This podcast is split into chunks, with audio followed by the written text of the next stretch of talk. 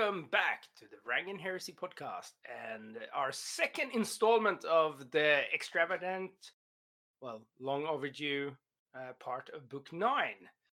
And I want to say, you know, please bear with us. It might be a bit rambly on this episode as well, but, you know, that's how it is. That's how life is. It's because we drink and podcast or whatever they say. Uh, but let's say hi to the gang. To my virtual left, we have Mister Pelle. How are you, Mister Pelle? I'm very, very fine, thank you, as always. I'm allowed to talk to you guys. Makes me feel good. Holy fuck. All right. uh, well, that was nice. Enough from that. Uh, and to my virtual right, we have Mister Christopher. How are you, Christopher? I'm fine. I just want to I just want to say I really like how you said, that's very nice. No more of that over to Christopher. Uh, no, I'm really good. It's good to be here. The heresy flowing. I finally got some heresy work done. Let's let's keep it rolling and keep moving on. Oh yeah, and also for our social medias, which Freddy's going to come to. If you like this podcast, please go in and leave a positive review of us on the on the podcast app on iPad, iPhone, or whatever iPad. device you have. Well, I don't know, man. You mean iTunes? How many reviews yes, do we iTunes. have? Like four we or currently five? Have, we currently have five, and we recently got our sixth one. Wait. So I know for a, I know for a fact we had over five hundred downloads on the last episode. And again, I'm super sorry about the editing on that one. So if just two more people go in there, then we have almost one and a half percent of our listeners leaving a review. No, joking aside, it really helps us if you do review it, because that means that more people will get it up on iTunes, we get more people playing Heresy, we get more games, we get more hobby. So it's pretty much for everyone. So, yeah. And also it makes you feel better. Yeah. Yeah. Because you definitely do all the editing and then... For the greater good. Mm. For the greater good. So and positive please, reviews please. only, please. Unless it's a personal review to Christopher, then you can send it to his email or just P M him. It's all yes. good. Um, well, that's very nice. Uh, well, don't forget about the other social medias. Like, make sure to follow us on Facebook. You follow Facebook, right? Or is it Twitter? I don't fucking know. Uh, Facebook uh, and Instagram. Like us there. Uh, like us. Let's try. Yeah, like us on Instagram. Uh, or like following us. us. What the fuck following. do you call it? I don't yeah, know. Yeah, the things that make you see stuff that we do on social media. Yes. Uh, if you have any anything you want to... you know, shout outs that you want us to do on the show, or if you want to ask questions. I know heaps of people are using the messenger function on, on Facebook, which is awesome. You can also email us on uh, the Wrangen Heresy at gmail dot com. Has anyone checked that email? Like, that's Eric's, I don't job, know. right? No, that's your responsibility. Eric has Instagram. So you can also people. send a snail mail. Yeah, that's true. you, send it to you... Christopher. Or Fred. Well, Well, no, no, I think if you, uh, if, you just, if you just leave a handwritten note in a half-drunk ba- bottle of Jack Daniels anywhere around Sweden, Freddy's going to get it sooner or later. So, you know, yeah, just leave it outside true. your door. He's like the worst version of Santa, including the Billy Bob Thornton one. Okay. The inverted Santa. He steals your toys. Yes. I only steal alcohol. I don't steal toys. Also, okay. if you have any ongoing heresy projects, particularly regarding, say, Istvan three or Istvan five, please post pictures. Uh, send them to us. Put it on our page. We'd love to see it. Yeah, we're all fucking super hard for Istvan right now. Yeah, definitely. It's, it's all about the Istvanish. Much awesome. like Much like the Istvan surface, we are teeming with life and excited and slightly dreading what's going to come next. The day before. That's a, that's a very before. poetic way to put to it. Segue, say, oh, or actually, it's a good way to segue into hobby progress. It is. Right? Because we, we're all throbbing for, for Istvan. So, Christopher, as you were talking just the most recently, what have you been actually hobbying? Uh, not much. That was that's exciting. a fail. I'm kidding. that is, that is, so, that basically, is. Uh, recently I got some really good help uh, from Freddy and Mister Steele and some other other cast assistants, particularly Freddy though. Uh, I actually finally got my shit together and got working on my Istvan Free Loyalist Emperor's Children. Uh, so I got some help with Freddy, just picking out airbrush colors and just what mediums to work with. So last weekend, well, actually weekend after last weekend, uh, I got up to starting my force. So I have one Contemptor, I have five Terminators, three H Qs. Wait, wait. I have, yeah. The weekend, Marines. The weekend after last weekend isn't this this weekend. Okay, sorry, the week before last weekend. Hey, all right, go on. What the fucking drink, time I, machine? I drink my tea fifty fifty with rum. You're not allowed to judge me. It's after nine o'clock. My parent, my kids are sleeping. Parent time's parent. over. Yeah, yeah, your parents sleeping so, too? I, I hope so. It's kind of late, and I don't want them to hear me swear. Uh, I also did like thirty Marines, uh, a bunch of assault Marines, as well as uh, the last of my Soul Murtal's terrain. But in regards to the Istvan three, I finally got started. I'm going to do it metallic clear, and I got some really good ideas. Next step is starting with the pin washing, and then I'm going to start doing all the guild details, which, as anyone's ever seen Emperor's Children, is going to be quite a lot. So again, uh, thanks to the help with Freddy. And uh, also, I did some Soul Murtal's terrain because, you know, you can't have Istvan without fighting in dank, dilapidated tunnels, just shooting flamers. So next up is getting working on some veterans and tactical squads, odd-numbered squads, and a lot of them. I also fucking finally put some color on my Vraxian Renegade Militia. So I got twelve, twelve dudes there just done up in whatever they call that. What is it, like military khaki? Sandish colored. I'm trying to do it like in uh, book one of the Rax books. Cool. Uh, also, so, so did, only like three hundred. Yeah. Well, every, every squad I realize has to be a minimum of twenty guys. So I'm gonna like. I also have like a bunch of those. You remember like the sixth ed cultist release, the plastic one you got in Dark Vengeance box? Yeah, I think so. Yeah. I'm gonna use them as the actual cultists, and the Rax Renegadian Militia. Okay, so I only have like thirty of them. Is gonna be uh, the Grenadier sections, which means that I don't need to have quite as many of them. Uh, also. Uh, a question for our listeners, as well as everyone in the podcast. I'm thinking of using chimeras uh, as a replacement, either for Aurochs or just using a chimera straight up. I've already asked in the chat, and people were like, whatever works. But Freddy, Pelle, here on the spot, how would you feel? So you say mm. you're going to use it as an Aurochs? Or just use them as a chimera straight up. Are there any rules for chimeras? Yeah, there are no rules for them. You have to... count as in a way. Then again, like an Aurochs is about the same. Like you can take what ten dudes. You can have a heavy flamer or a multi melter. I mean, a multi laser. So, and that's basically it. The only thing you need to do is plug the stupid last guns on the backside. Yeah. If you want to do it, do it. But like Freddy said, plug the last guns. Perhaps some other details to uh, change some other details to make them. Uh, look a little bit different from the, the stock standard forty K Chimera. Then you have a... R- rules-wise, it doesn't a, really matter if it's a turret or it's a pinto-mounted fucking flamer there. Uh, yeah, that's true. Uh, uh, but, but yeah, the last guns, I would probably plug... Probably do it a bit more heresy-esque. So if you if you look at an Aurochs and see there's like a bunch of... Uh, I have three, so I can I can actually look at them now. Like there's a there's there's a bunch of uh, see they they have more like uh, artistic look than than the later Imperial Guard stuff. So what you could do is like do um, I would remove that, file that down flat, use plastic card card stripes, and then have some rivets on there, on the sides, and do like kind of like um, additional armor plates on that side where the last guns are.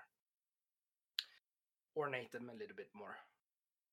Yeah, a little bit more detail to make them look a little bit more different than uh, stock standard Chimera from forty K. Then you have it. It's a, well, otherwise, size-wise, they're they're they're a little bit bigger, aren't they? A little, a little bit, bit bigger, longer. Yeah, I think the Chimera is both a bit. It's not higher, but it's broader and deeper, I guess, from a three-dimensional point of view. But it, it's not that much. All right, it, it's not going to affect the game. It's not going to be like game breaking size change. It's not like change no. it, comparing no. a land raider I mean, to a rhino.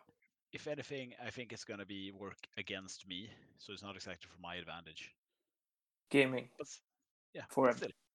Yeah. Uh, so that. Oh, also I did some like old spiky alien forest terrain, just so you can have games with say I don't know. Emperor's Ooh, Shield. Wait, wait, wait. I, I've, I've changed my mind. You know where yes. those um, where those last guns are? No. Uh, the, on the Chimera, the last guns. Oh, yeah, yeah, I know yeah. where they are. I thought change, they change that into like, because uh, the one thing with the Chimera, it doesn't really have the classic um, exhaust ports, like on the sides, like an Oryx has. Maybe add some uh, like uh, exhaust, the engines. Ah, interesting, interesting, interesting. Yeah, no, yeah, be. we could do that. Mm. So I, I would probably plug like. Uh, do like an additional armor plating for the two first ones. The back one I would add on like a um like the exhaust. Where are the exhaust in the Chimera? Actually, there there is no fucking exhaust. That's true. I'm looking at the picture now. I can't see anything. No, there, there's no exhaust on the Chimera. So I would do I would plug the, the so the two first. Like if you look at one side, you have uh, three last guns, right?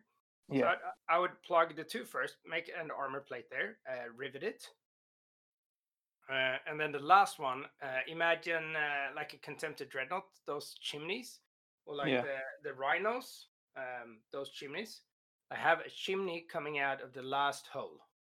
Yeah, or you have a, a exhaust that's lying down, you can cover all three holes. Yeah, but that's I think one way that to do it. Might look a bit silly. Because if you want a chimney on a tank, it look, could look a bit silly as well. But, yeah, I know, but that's more into the aesthetics of uh, Heresy tanks. They tend to have fucking chimneys on left, right, center. Like the Land Raider has chimneys on the back, the Rhinos has chimneys on the side, the Aurochs has chimneys on the side. Uh, okay, granted then. So even I if think you look... for our American listeners, when Freddy says the British means chimney, he means an exhaust stack, just for reference. I think yeah, chimney is what yeah. it's called in like Britain and Australia, right? Yeah, kind of. Not, yeah, not yeah. a bit. I think I think they get it anyway. I was saying exhaust in Australia as well, but but then again, on some of them, Pelle, you might be on something there because I'm looking at uh, the heavier Solar Ox tanks here, and like the Valdor and stuff, they have the lying down on the back. Actually, one of those, if if you can get bits off a Valdor, um. the ones that lie down, like the, the exhaust that lies down, the little drum thingy. If you can get those, they would actually cover those holes perfectly. Yeah. Yes. Yeah, so, thanks. Do you, do you see the one I see? Like the that one? So that, that would use yeah. that would actually look aesthetically really nice, and it would tie into um, the way of uh, how they look. And also, if you could. Um, get the, I think they released a Chimera upgrade pack where you could cover the tracks on the top part of it. Yeah, I'm checking for yeah. it's an old Forge War like a Chimera. There, rough weather. It's hard to get. There are other uh, third-party manufacturers that can uh, that you can that kind of parts yeah. for Chimeras as well. So yeah, check Blood and Skulls for example and stuff. Yeah. So that's what I've been up to, by the way. So Freddy, Pelle. Hobby progress. What have y'all been up to? I hope it's uh, free. No, really. It's one five. Is that okay? Uh, I've been starting uh, working on my once again on my Night Lord's army. I do have a Night Lord's army that's roughly two thousand points. Yes. Uh, that was pre uh, skill uh, airbrushing and skill uh, brush skills and so on. So I do think they look a little bit dull. I wanted to do something about them for a very long time. And there are new rules, as you know, to Night Lord. So I am up to, to making... I'm working on an army list for a uh, Istvan five Strike Force. The Terror Squad, uh, mainly, but other things as well. So, uh, uh, a lot of question. flyers. Question, are you planning to repaint the entire thing, or are you planning just to weather them? Uh, I am planning to strip them and repaint. And, Are you uh, thinking about going uh, super dark blue metallic?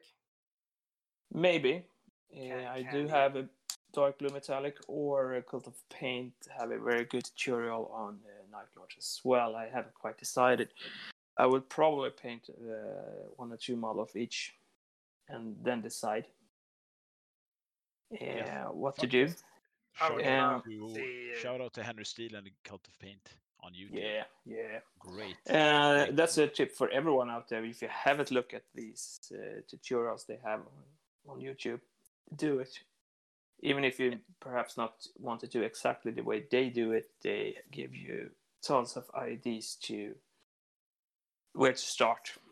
And they yeah, also if you haven't, if you haven't checked it out, put this on pause. Go check it out right now. Henry yeah. Steele does not joke around. He's a great painter. Yes, and a really nice guy, by the way. And so I've been working on that, stripping some models, and uh, and what I've done else. Yeah, I've been building and painting a Warbringer Titan for Adeptus Titanicus um, for my Legion there. Um, re- really awesome model. I love it. I think it's cool. Uh, you get to try it out. Yeah, probably against Freddy, because Christopher doesn't have a Legion. I never play, never plays games. Are you yeah. fucking kidding me with this bullshit? Again. I have more artists than you, Pelle. No, you don't. Seriously. And that's what I've been up to um, lately. And I just want to add, um, this summer, last summer, twenty twenty, there was thirty K guys in Australia had a Kickstarter with the Saturn Terminator set, or they call it Savage Pattern Tactical Armor. Uh, since it's fucking Corona and everything, the mail is a bit late. But I got these fuckers yesterday. Uh, picked it up from the post office. Section uh, lines. Have to yes. Put it, put it up on Facebook. Uh, they look awesome. Really nice. So I'm really, really eager to perhaps use five of those guys for my Night Lord's army. But I did participate in the Heresy Labs Kickstarter as well. And they had a similar, um, what's supposed to be a Mark One tactical armor. I don't haven't quite decided yet which one to use, but uh, I'm gonna put some picture up for and put it on our face, Facebook page for you well, guys to like. Isn't the the Heresy Lab a bit more savage looking? As mm, they probably fit. Yes, a little bit, uh, perhaps.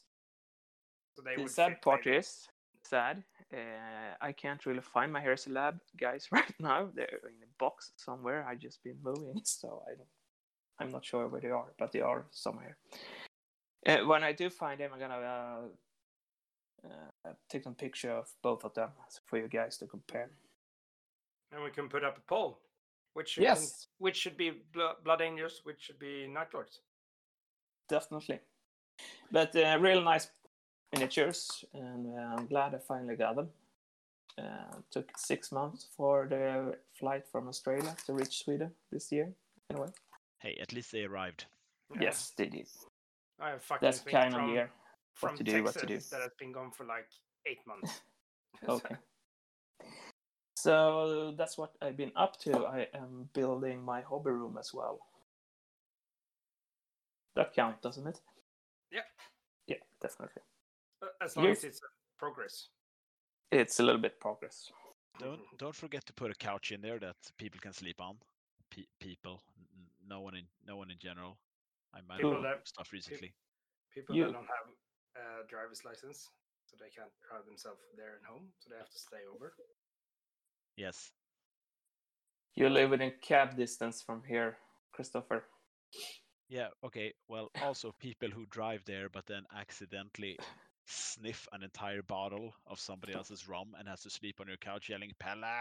Pelle! Gorka Morka Pelle! Not you, then. No, because Christopher doesn't have Gorka Morka and he also never games. Or go anywhere. He doesn't have a driver's license either. No, and no. you know well, what? He well still they... haven't read the Night Lord's Omnibus, have you? You don't know that for a fact. That's just conjecture at this point. No, I know I haven't done that. Let's start another poll. Paul. Should Christopher read a book or get spanked? Since he's uh, and also play Emperor Children now. Yeah, let's let's see if that one gets up on, on Facebook or not. I'm thinking no. Maybe not.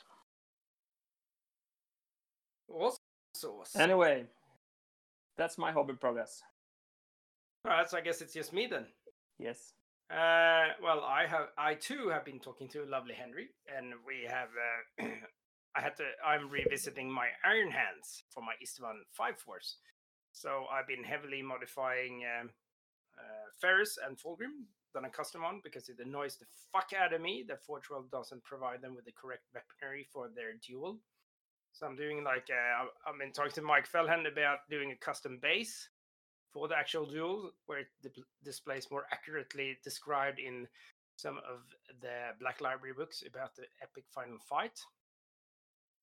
Uh, and also, so I've magnetized, so um, Ferrus can have Firebrand, you can have no weapons, or you can have his little hammer thingy, depending on which stage of, if it's pre the little meeting, executing all the Molochs, or if it's Istvan five duel where they use their own weaponry uh, and stuff. And and the battle scene, I am I'm using custom heads for them uh, instead of the screaming full, because the Fulgrim pose that you get from Forge World is basically when he has the layer sword and he's killing off Ferrus.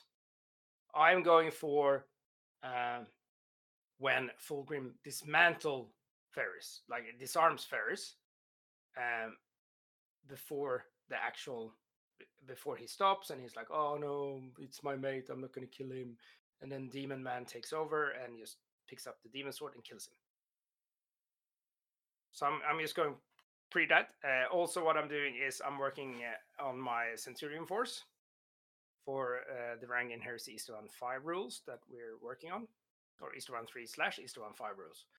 Um, so they're also Iron Hands. So I'm doing basically a tactical squad, a land speeder, a contemptor, a siege breaker, and a uh, centurion, just a basic centurion.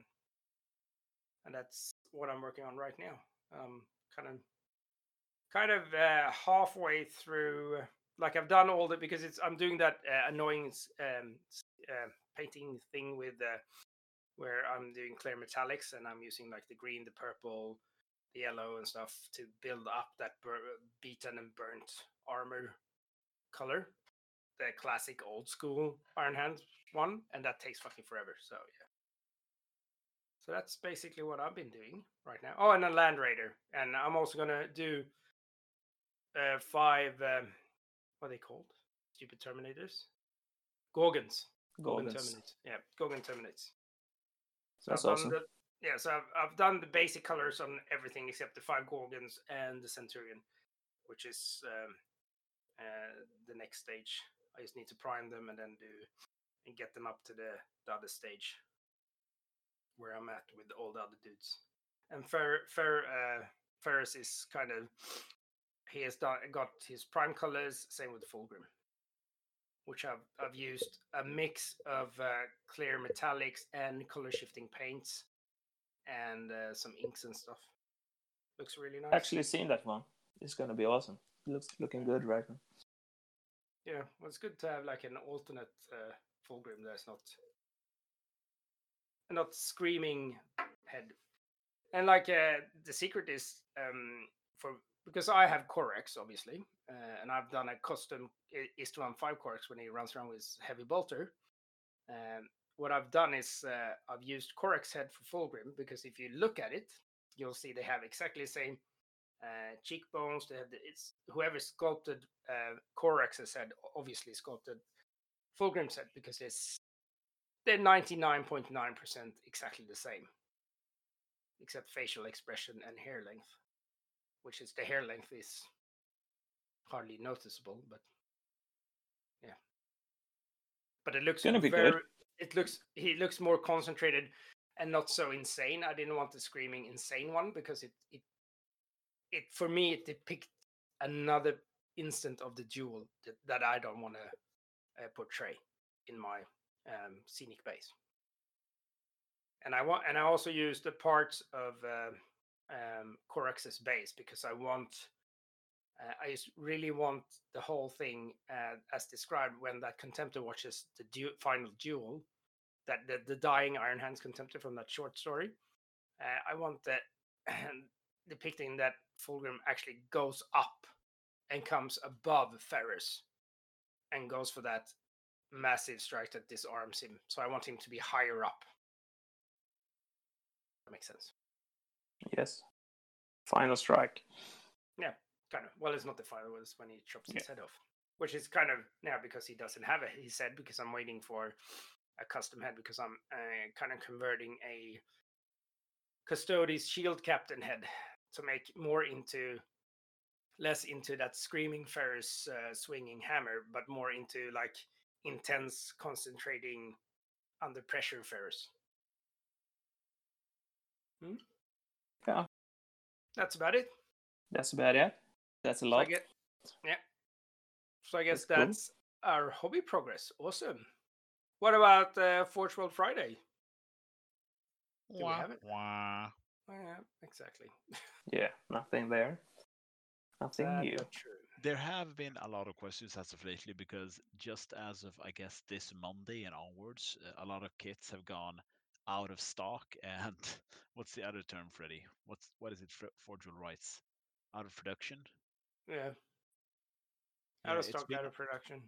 It's been on quite a lot of like the classic Heresy kits, like the Puffkarian kit, the Command Squads, the Drop, no, the Ambulus Dreadclaw. I should know the damn name. I got five of them, one in a box. People are once again a bit worried the sky's falling, but I mean, Forge World and Games Workshop have been explicitly open with this. It's really hard for them to get things in and out of the country, particularly with the new changes to import and export and tolls. I'm trying to keep this very politically neutral, uh, since a certain Brexit took place for them. And with that, they're having. I, I know, mate. Place. I know, mates has been waiting for like three three weeks for their Forge World order that's stuck in customs somewhere in Germany due to. Yeah, they end up in Germany a lot. I don't know. It seems weird, but okay. Yeah, my Contecker order got nulled and void because they're like, uh, yeah, sorry, uh, you ordered it and we thought we had them, but we didn't make enough and you didn't get it. But I mean, hey, I got twenty, twenty quid for like a voucher, so why not? Yeah, but, sure. That you can use. But they are in stock now, according to the website. Yeah, I'm going to wait until I get my previous order with everything else I ordered.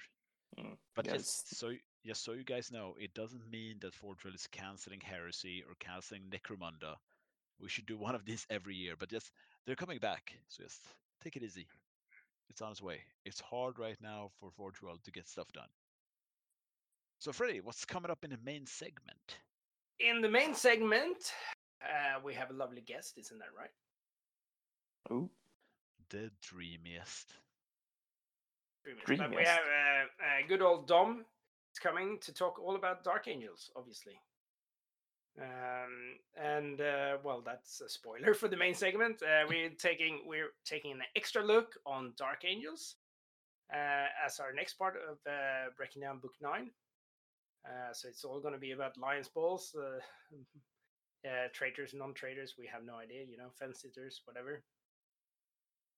Um, besides that, uh, we're just going to go through their background, their units, talk a little bit about people's expectations about the Dark Angels, uh, changes from the actual rules that the Dark Angels used to have, because now it's been updated. A lot of things, thanks, fuck, uh, stupid acid rounds. Molecular acid round has become less fucking bananas, which is good. Good news for everyone, except Dark Angel players, obviously. Uh, Who cares about them? Yeah, no one cares about them. But yeah, no, so just uh, stay tuned and uh, listen to our lovely voices later on, and we'll be back right after this.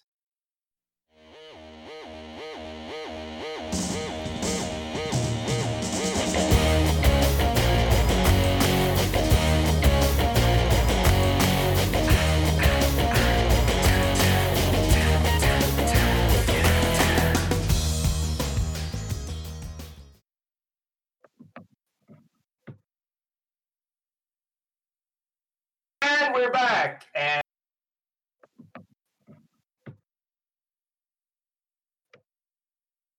yeah, And we're back, and now it's time to do something about the Fen Sisters, or actually the the Angels of Dark, or Dark Angels, and so on and so on. The guys that went from uh, luscious deep black to, I don't know, foresty green, kind of ish. Love of heraldry and so on and so on. And with us, we have a special, lovely guest, all the way from. Uh, I don't know what it's called, the apocalyptic uh, island of the U K or something like that. Uh, the Boris Johnson's number one fan, number one fan.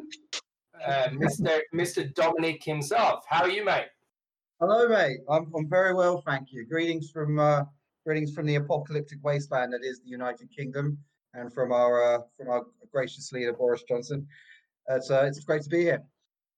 That's awesome. That's awesome. Good to hear.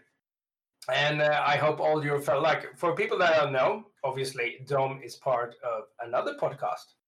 I wouldn't say rivals. I would say more uh, colleagues, maybe. I don't know. I lived in Mac's apartment. Uh, that's. I feel more sorry for you guys than actually, you know, a rivalry. So. your your your your um your charity and pity are, are truly appreciated, mate. Thank you. Ah, that's good. This is this is love where that came from, mate. Our thoughts and prayers. Our thoughts and prayers are with you, Dom. Exactly. Support, support the Road to Terror podcast. You know, we're gonna make like one of those Facebook things that you can put up. You know, we'll get a picture of Matt sleeping on a bench, and um, yeah, uh, life couldn't be better. So, uh, yeah. I'll, I'll, shout, shout out to Max. I heard somebody was going to make an honest woman out of him. As long as the water stops coming out underneath the shower, he will be right. Yeah, I mean, he, he that must be the worst investment since they sold Manhattan. But hey, Dom, good on you. You're officially the second worst democracy falling to shambles this year. How does this feel?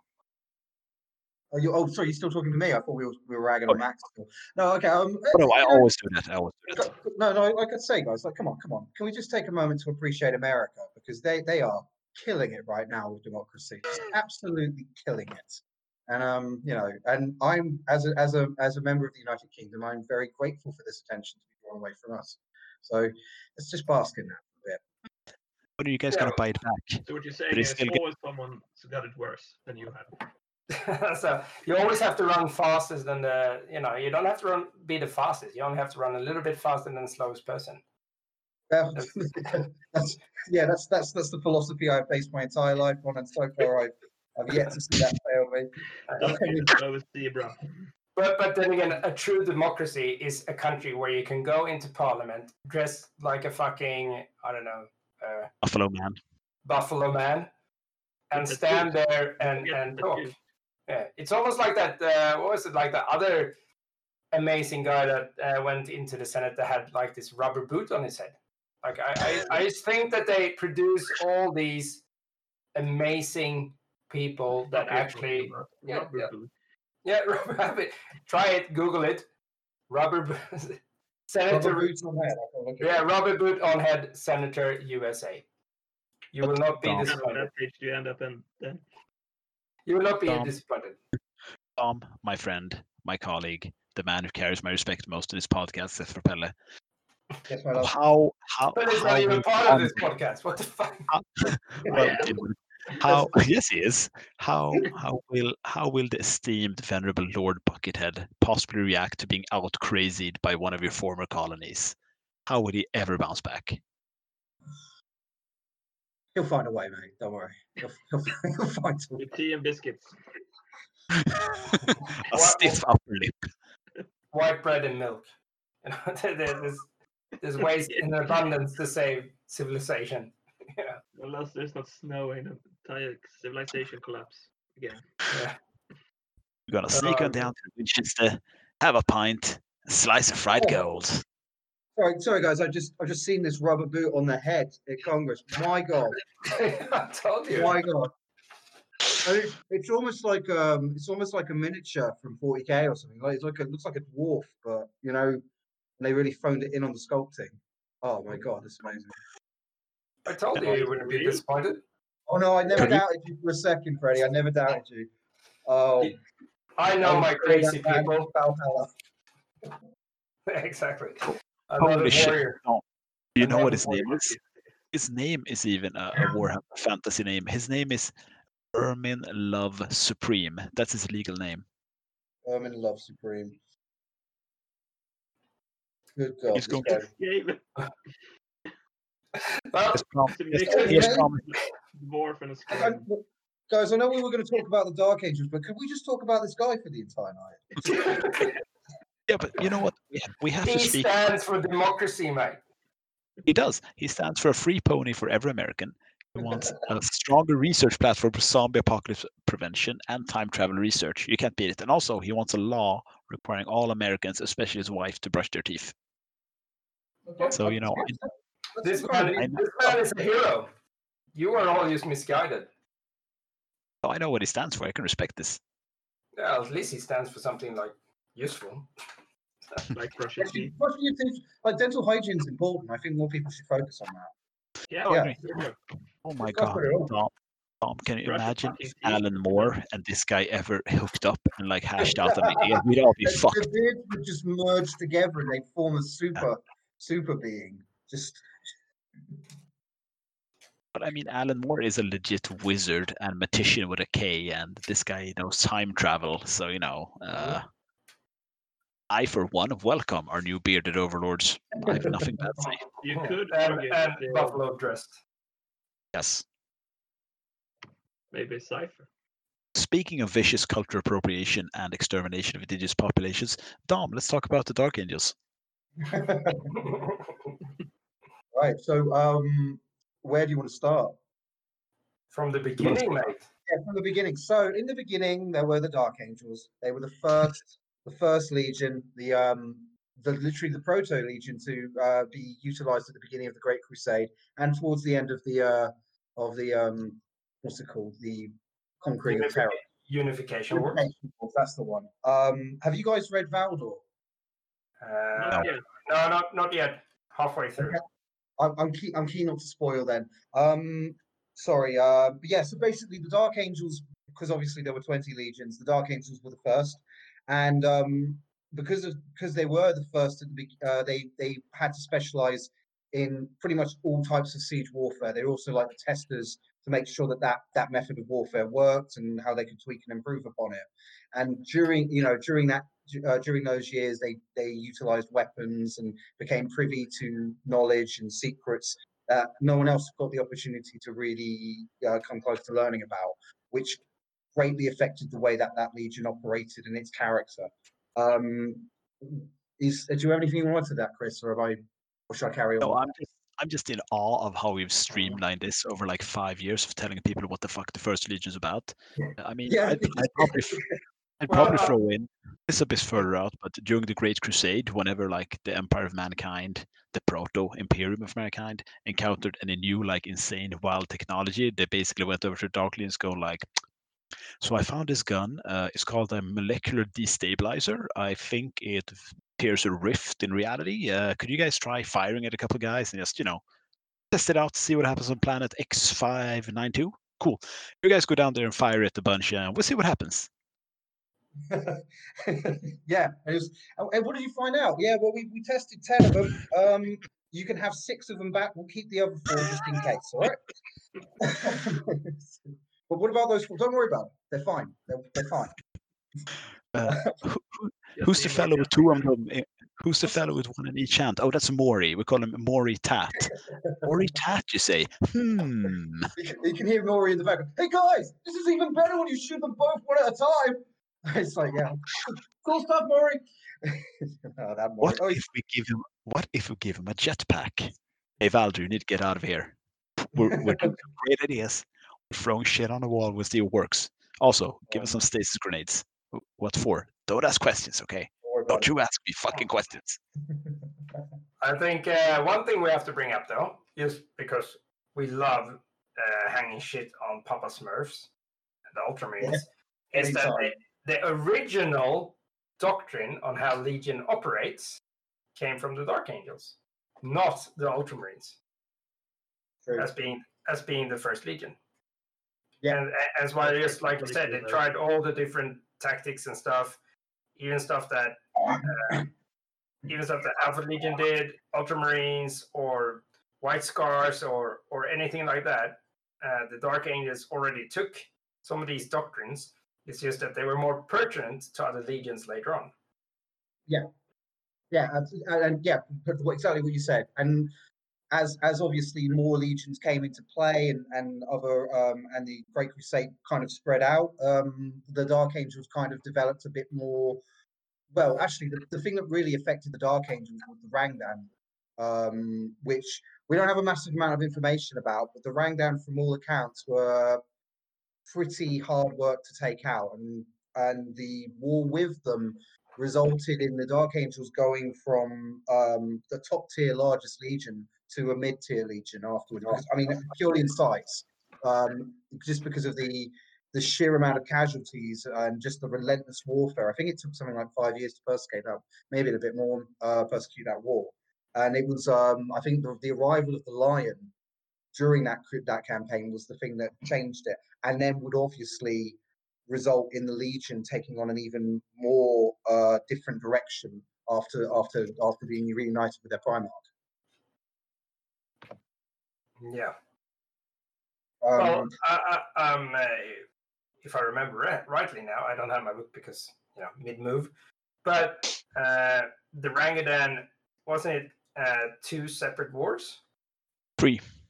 Free. Free. I, I've got to. I've got to apologise now, guys. So I've been. Um, I've been heavily. I've the last better part of nine months. I've been purely painting Night Lords, and to keep my mind correct, I've kept away from reading any Dark Angel stuff. I Chris is aware of it, but I recently finished my Night Lord army. Um, painted twelve K. Pretty proud of it. Um, and I've just gone to the Dark Angel, so I've not read as much of the stuff as I should have. So I apologise if I get some bits wrong. There you go. Well, that's why we have Chris.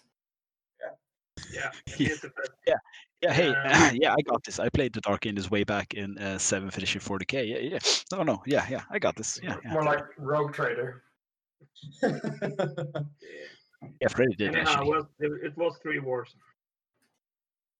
Um, yeah, so you can sort it out and not get any angry emails about it.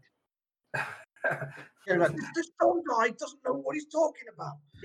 Like, like people are bothering and sending us emails. That's very, you know, nice of you.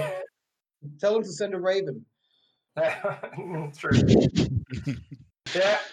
But uh, the whole coming of um, the Lion and stuff was kind of controversial, and I think that most people has read. Like, I know that the the Black Library books, like the first one that finally came about with the Dark Angels, where it's people either love them or hate them.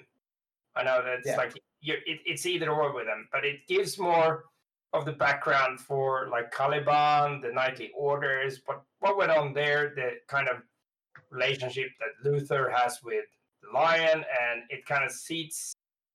Well, I wouldn't say spoilers, you know. Uh, Half of the Legion goes ape shit and fights the other Legion, but you know, more th- more of that to come. But um, but the thing is, you, you, you already see a distinctive difference between uh, pr- prior to Lion and after Lion, and how the Legion kind of slowly changes towards um, becoming something different. But one thing yeah. that I, I would like to ask you about is, what about all these different orders and shit? Because that's kind of fucking permanent to the Legion. Yeah, I uh, so the orders are um, originate so from the Caliban. You have the Knightly Orders um, and all the various traditions that came with with those orders. So d- during the time in Caliban, the Lion led his own sort of Great Crusade to purge the Great Beasts, and during that time, he basically absorbed all the various different knights. Uh, knights and castles that were spread out all around Caliban into his into the order, and they, they all kind of took his flag as he went, went along, much like his father would do on Terra. And but what would happen during that was that they had their own ancient traditions, they had their own ceremonies and, and their own um, symbolism. Say again, sorry. Different com- different combat styles and ritualized ways of learning it, because like the order which the the lion came from had this way of, like, what do you call it, walking the circle.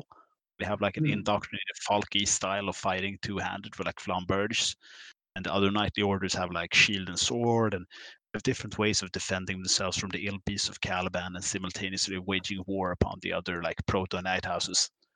So um, it's yeah. like, like Dom says, what, it's a merger. It's a merger of ideologies as well as combat doctrine. And what's really cool as well, with Chris bringing it up, is so you have something like the Ravenwing um, was obviously the cavalry section of that.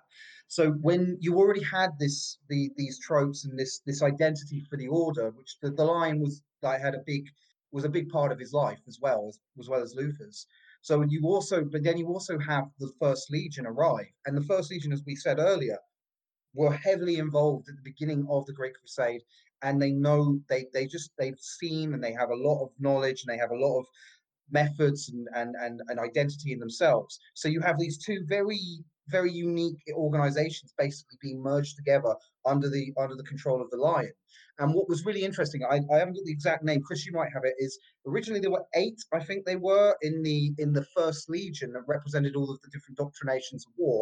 And what the Lion then did was combine the two together to form the six hosts, or the Hexagramaticon, uh, which is the, which the six wings of the Dark Angels.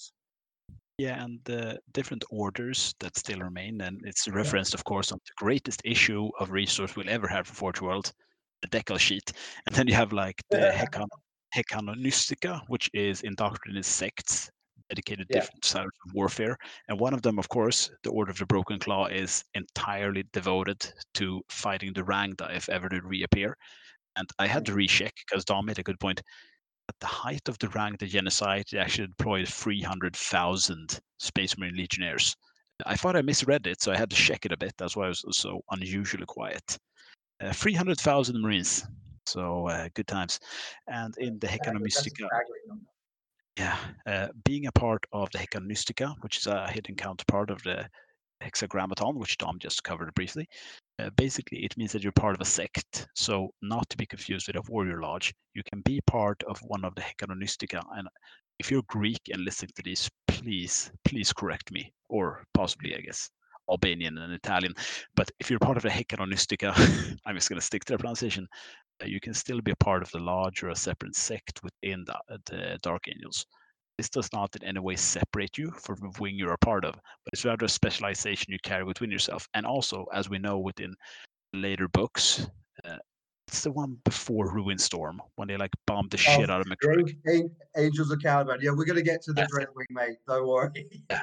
Because as we learn in Dreadwing, uh, you can be freely moved between the different wings depending on need and temperament needed to wage the war at hand.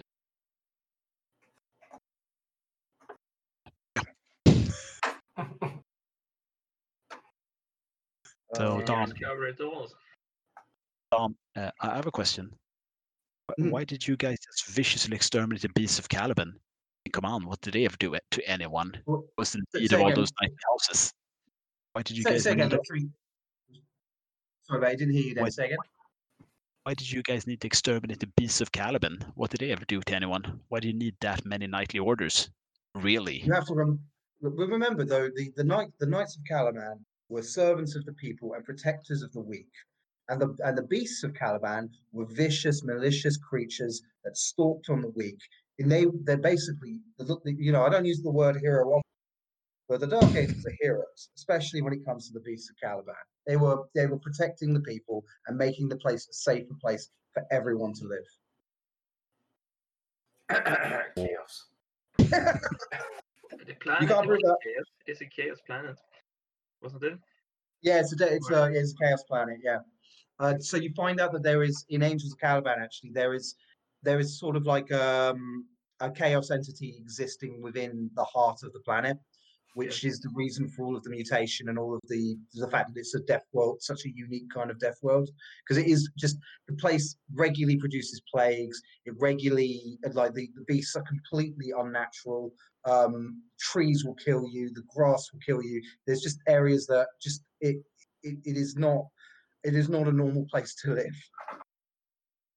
Yeah, well, Freddie talked about it earlier, but these books, the Black Library books uh, about the Dark Angels, Calvin are, as you said, you can love and you can hate them, but I think it's good to read them to get the background correct, because Dark I, Angels can be tricky to understand.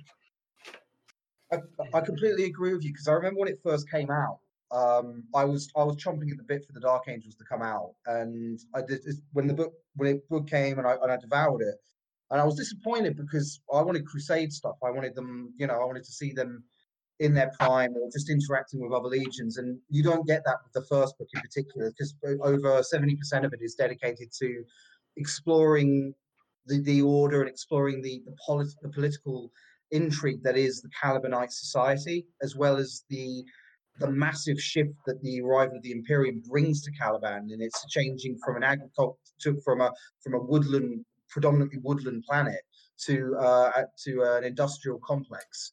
And and obviously it's it's now taking part in the Great Crusade, and it it it, it at that time it did feel a bit uh, I didn't really get enough of that for what for what I wanted, but it's I think it is, just to repeat it, what you guys have said, I, I think it is worth having, especially with the later books that culminate in Angels of Caliban. It all it all adds together to give you a really good idea of how Caliban works and what the reasoning is, why Luther is doing what he's doing, why the Order are doing what they're doing, and um, and not quite why the Lion's doing it, but you, you get a better grasp of it. I think it's just amazing world building, because uh, Descent of Angels was one of the first like Horus Heresy Black Library books I read, because yeah. uh, as I mentioned, I was still playing like forty K, and I was just going to pick up like the Dark Angels books, and I got these, and I've got the Descent of Angel and the follow-up book, which I've now forgotten. Uh, uh, sorry uh, about it. Right. Oh, nice. um, Fallen Angels. Yes, Fallen Angels, and I just love them. But I think if you look at it in hindsight, there's been a tremendous amount of world building done by Mitchell Scanlan, and again, I don't know why I keep forgetting this guy who wrote second book. If you take all the books together, and I'm even going to include like Deathfire or your favorite book ever, Ruinstorm, Uh, then you have a tremendously great timeline that's consistently describing both where the Dark Angels started, what changed them, who they are, what they fight for. But as Pelle and Freddy said, I think they're incredibly divisive.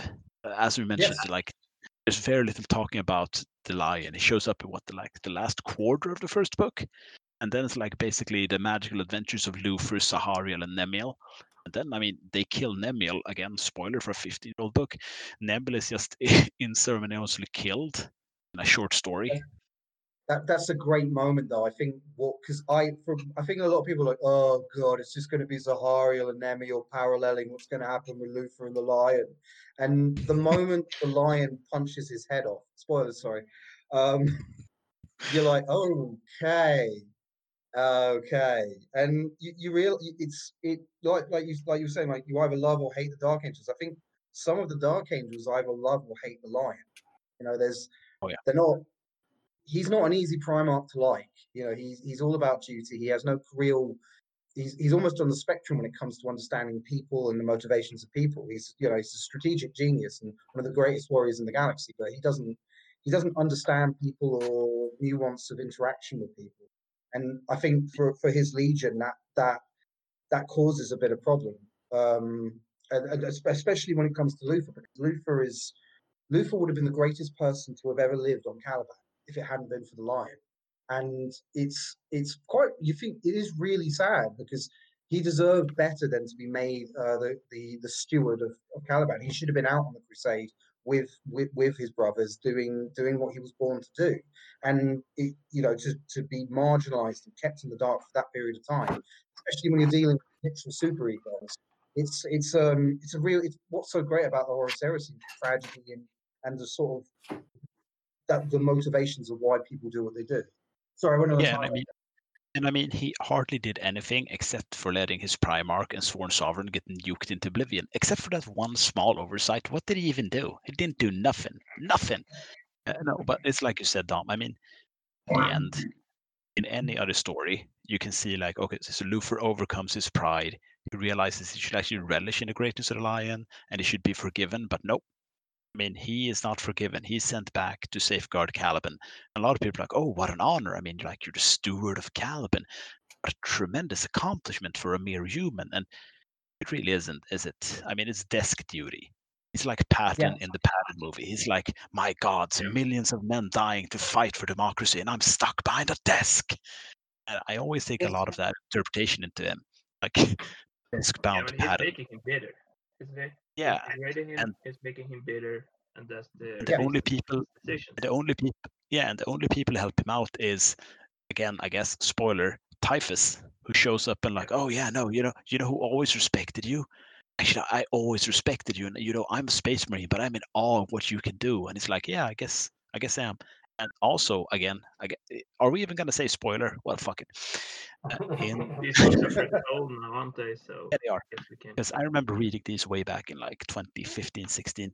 Uh, Luffy did leave Caliban to fight uh, yeah. across uh, Typhus and Sons of Horus, right? He fought for Horus. I mean, Horus, uh, yeah, put yeah, a call out, and Luffy uh, took the call. And everybody celebrated him, and like, wow, you're an incredible warrior. And like, we can't believe the, the Lion would never send you. And then Lion just show up, like, hey, where's Luffy? Oh, truly, Lionel, I have met thine steward. It's, yeah, whatever, shut the fuck up. Shut the hell up, all of you. Where is my errant son? And it's like, don't you mean stepfather? I did not fucking stutter. Get the fuck into the car. Shut the hell up. Get your asshole friends back in there. Give me all your Chuck E. Cheese pizza tokens and get the fuck back to Caliban. Did you even cut the hedge and give me twenty thousand recruits? Get the hell in the car, Luffy. And I mean, he, he diminishes Luffy at every given. He doesn't mean to, because like Tom said, he has no one to really... There's no one to open up to. He's opened up to two people in the entire series to this point, and it was Sahariel and Luffy. And he yeah. knows that Luffy is sort of he's envious. If not envious, he's a bit like suspicious. And Sahariel in his eyes betrays him as well. So, you know, track record for people I open up to. Two out of two tried to stab me in the back. And he's one of those guys alongside Sanguinius and, of course, you know, the War Master, the War Master liberated mankind. He's one of the guys who's actually capable of taking over the reins of Great Crusade, but he's not as sociable as Sanguinius, and he's definitely not as confidence-inspiring, but he is a better tactician and strat- strategist, which even yeah. Gilliman acknowledges, because like Tom said, and Pelle as well, the First Legion carried out the warfare of world leaders. They did the siege work of the Iron Warriors. They did the speed of the White Scars, but they didn't get stuck into any role. Like I know that Freddy says, and of course J P from Age of Darkness and you, Dom, every Legion can do everything. But we have to remember and give credit where credit is due. The Dark Angels were the Legion who developed all of these techniques. And they, they kept some for themselves. I mean, I'm not going to argue with that. They kept the prime toys. Yeah. The problem is that he he's a douchebag. He can't. I think that is the most beautiful... That is the most beautiful description of the Lion I think I've ever heard. Yeah, he's yes, he's he can't handle people. He can't talk to people like Sanguinius oh, or God. Horus. He can, they can talk people down. Or Fulgrim. Fulgrim can handle people. Okay. Oh, oh yeah, yeah. Fulgrim, like hey. Do you get hey, my point? Hey, he, hey, he's a monster. Hey, you know what? You know what? Conrad, Conrad, Conrad can see into the future. Conrad can see into the future. Hey, hey, he told me not to tell anyone. Hey, do you like me now? Do you like me now? Conrad can see into the future. He can do fucking what? And then he has to pimp slap Dorne. You go, Conrad. You go. He, um, I, I think the, uh, the, the reason, like the, we were saying about how the Lion doesn't really understand people and he has trouble trusting, and the, the whole reason, of course, Wayne. Is basically given half the half the Legion to go hunt down Typhus, um, is because he literally stabbed Kurz in the back to save the Lion's life, and that's kind of uh, that's that's a undisputable act of trustworthiness for the Lion. So, so it's like, well, you and me are super best friends now, Courseway. You take those guys, I'm going to go beat up Rabute Gulliman, and it's it, you know it's, uh, uh, it's it's it's yeah his his his structure isn't as good as it could be when you think about. About it compared to, say, like Rabute Gulliman's um, trust uh, circle of trust, which is huge, um, and and um, who else? And Sanguinius as well. He's got a pretty good relationship with his sons as well. Um, it, yeah, the Lion's not. The Lion's could definitely do with some H R. Yeah, don't forget the time you tried to buy off uh, Perturabo with like the mind oh, engines. Yeah. I forgot about that. So I, I can imagine that he and Perturabo did a lot of stuff together, and Perturabo being Perturabo was like, because he's so efficient. The line was like, this guy's great. This guy just does everything I tell him to and always does it great. He and I are best friends. Hey, Bertrabo, go dig a ditch for me, would you? And he's like, and he's like, yes, okay. He's like, this guy's the best. Yeah, he'll totally vote for me if I need to be war master. He'll, you know, he likes, he likes he likes cannons. I'll give him these cannons. Yeah, I don't want them. I've got I've got better cannons than the mob. I love how he just goes like full Horatio Nelson. Like, well, after Istvan Free, we'll need to have a vote, a vote on a new war master. Hmm, I'll start buying votes with guns. Yes, hmm, truly, what could go wrong? And Pertrov's like, yeah, uh, cool. So I'm going to go to this place called Istvan five, and I'm just going to sort this out. I I don't know why Pertrabo is Snake, but he is now. He's Snake from Simpsons. I like totally took the guns for us. I'm like totally fucking over the Doctor Jaws. Yes, that is amazing, Perturabo. Now please start shooting people. Like anyone? Yeah. Ta. I think he. You're pretty friends with Perturabo. Doesn't everyone love Vulcan? Is Vulcan a friend of Lion? Uh, yeah, Vulcan is a friend of everyone. Yeah, they, they're the only ones that are sworn brothers in the Age of Darkness. Uh, Black Book, um, so that you know, this, it, it, they don't read the Dark Angels, don't seem to trust anyone else. But like Freddie said, yeah, everybody loves Vulcan, except for Kurt. Yeah, Kurt doesn't like him that much. I, I don't know why you say that. He likes him so much, he wants to make a pet out of him. But I mean, that's one way I, I to love, say it, though. I love how but the if Dark you kill Angels. One guy like hundred times, you don't like him. Yeah, well, I mean, it's basically Yonder is similar at this point. But I love how.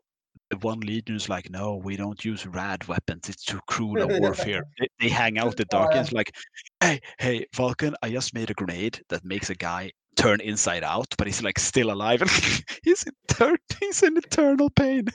It feels like a lifetime. It feels like a lifetime. It's like, Lion, please, I'm talking to my sons on the importance of humane warfare. But you guys have all the flamers. You have all the flamers. It's even better now. and, and, and, and, and I told them I won't do orbital bombardments. You know what I, you know what I did? Please, I'm trying to sleep. I dropped a bunch of drop pods filled with rockets because technically it's not an orbital bombardment. Oh my God, you should have seen Gilliman's face. Please. Baritone did it. It's so awesome. Technically, I won. The best sort of win. But the um the thing about the line to go back to that character is like, and it, I think it's something that you see with Corswain in some of the books, and it's what the Dark Angels one hundred percent are in the forty K universe is the the ends justify the means. And there's a there's a bit in Angels of Caliban where the Lion goes to get Kurz after he's done his supposedly illegal drop pod assault, which you know it, it was totally legal. Um, he technically not a war crime. Himself. Technically, you can't prove that. It. Actually. He, but he's anyway, basically he's okay. making his way to he's making his way to getting Kurz, and he's thinking in his mind, once I get rid of this stain on my honor, once I get rid of I'm paraphrasing, but once I get rid of Kurz, then Sanguinius, supported by the greatest log- logistical mind in the world, Rabute Gulliman, and myself, will defeat Horus. And that's his mindset. It's like, once I got this done, we're gonna go kick ass. It's gonna be great. As much as he, he rivals with Gulliman all the time, they both adore Sanguinius, and they both okay with him being the big boss, and it's it's it's quite a sad moment because you see the you see the Lion, you know, you see kind of his inner workings. But the ends justify the means is always the problem with the Dark Angels. It's I think it's kind of it's always going to be their Achilles' heel. Do you know what uh, the Lion on the Caliban reminds me a bit of? That? Richard. He reminds me a bit of like the classical depiction of Richard Lionheart.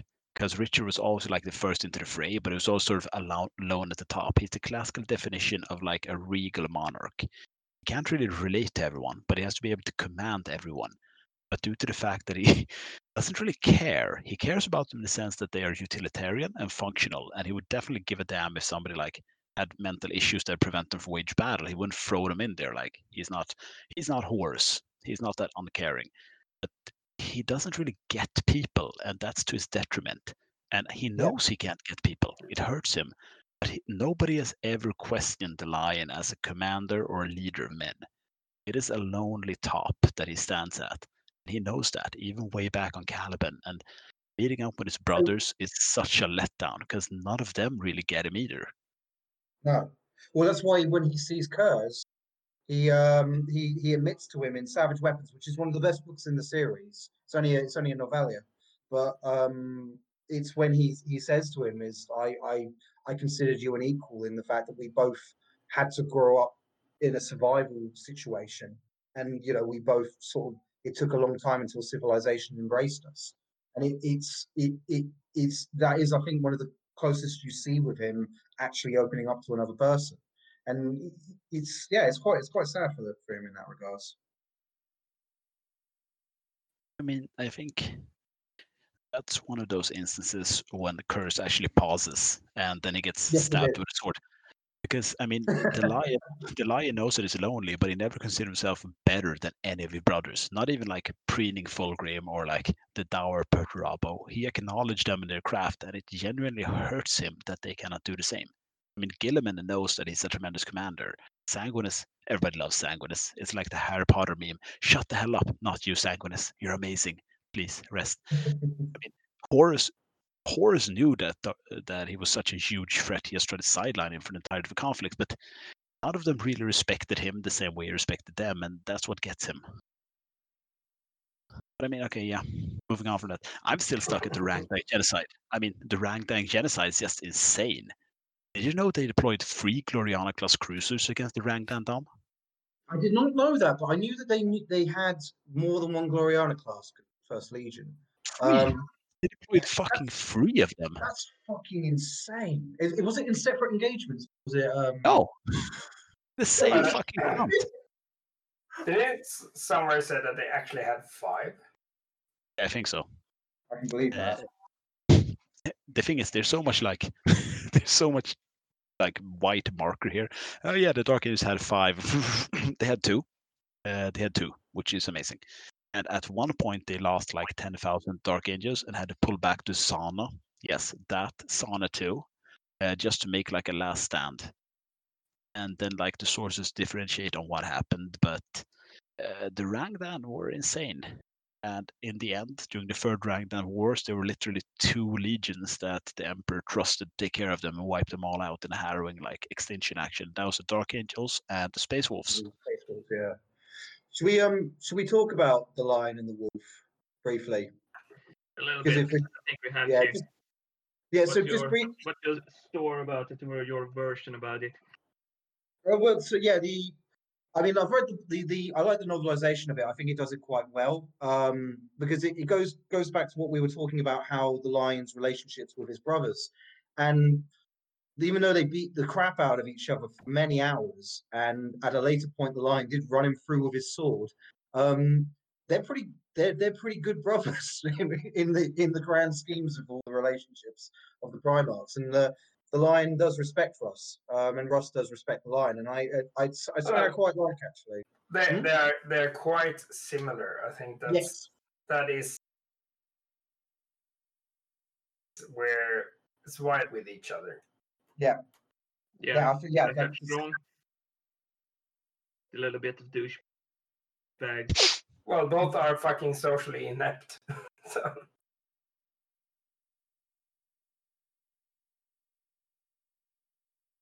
Yeah. Raised by trees. Raised by wolf.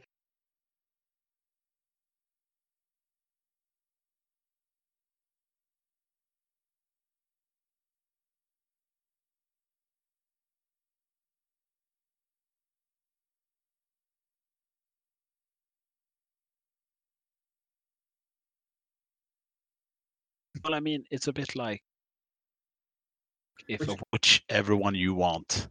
I don't want to offend you, man. I don't. I, I don't want it to be the blind. You can be the. It's not that obviously sheep shagging Ross. There we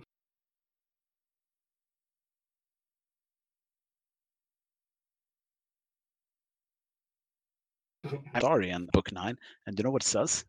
What's that?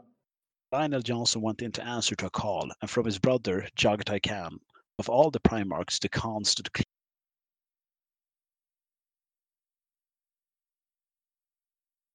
Closest to the Lion.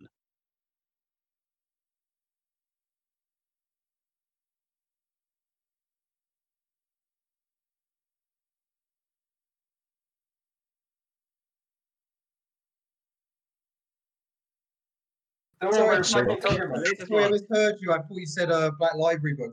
Oh, um, I, like I said, I, I haven't read all of this, uh, which I apologize for, guys. Um, but they you do never have to apologize Library. About anything to me, Dom.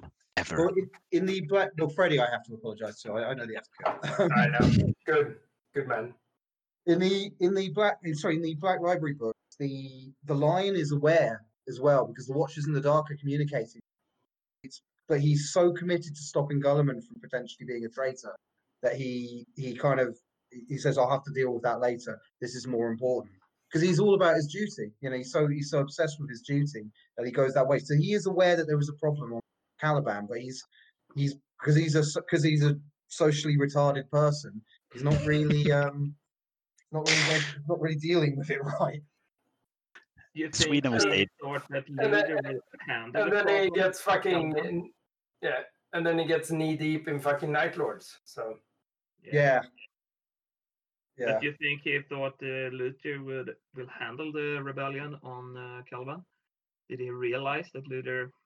When did he realize that Luther flipped? I think so. The so they they.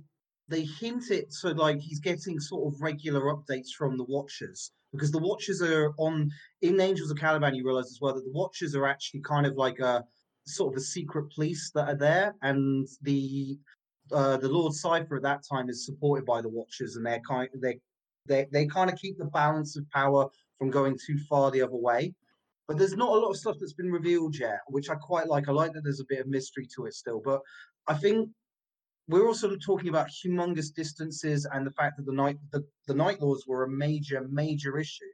And the Lion was right to stay and persecute the Framus Crusade because it it, it was vital to keep keep the Imperium alive. Um, I think it was just a, a just an, a shit situation for him that he wasn't able to resolve in time. Yeah, probably. Like every situation in the Heresy for everyone. Yeah. Basically. All right. Well, uh, you being uh, an avid Dark Angels players and stuff, and seeing obviously you haven't read everything in Book nine, kind of defunks this whole question, but with the stuff that you've read so far, with the background, um, what what's your impression? So I can give you stuff on the wings. I have read I've read stuff on the wings and mixed in with the, the Black Library stuff, I know. So I think this is great in regards to like the, the the the things they brought in. If if we go for like some of the terminology and stuff that's there, I really love. I like the the the, the Dreadwing motto of "Salt the Earth, Burn the Skies" is is just the coolest thing I've I've read in one of these in a long time. Um, and the and and sort of the, the wings themselves, and what we were saying earlier about how they are all. They have their own traditions and their own little nuances in and, and stuff. And when you when you're when you're doing it from a modeling perspective, when you're trying to add character to your legion, and I, I know we all do this. We we want to give our own character to our own to our armies. I mean, I like using name characters, but I prefer sort of creating my own legends. And the sheer amount of depth that's here, and just and just potential scope for like for developing stuff is just is it's just so fun. Like there's iconography alone, there's stuff you can play with, and it's just you can just add so much to the to the mythology of what your what your legion's going to be. It's great. I right. think one one of my favorite things for Book Nine, and I'm not going to spoil too much because I know other people have gone through it, but in the Exemplary Battles, there are actually a couple of really fun parts about how the Dark Angels have to bail out the Emperor's children uh, who are failing. failing. failing the, the subjugation of a Greek planet known as Mykana. And also, uh, it's just a single page, but basically it has to do when the Sons of Horus uh, are trying to like break uh, the Castellan force of Rangda, because the Dark Angels left a force of the Broken Fang, which I uh, explained before was a subsect. Basically, the Sons of Horus attack a fortress held by the Dark Angels, and it's, again, it's just a page, but it's a testament of how well written these books are because it's so evocative on what goes down when the Sons of Horus just try to charge the Dark Angels. I can recommend that to you, Dom. You'd probably get a real kick out of it. I don't know if Phil still has his Sons of Horus. Maybe he doesn't. Otherwise, you oh, get no, a... he does. Which page is it? Oh, no, you guys should still, replay this.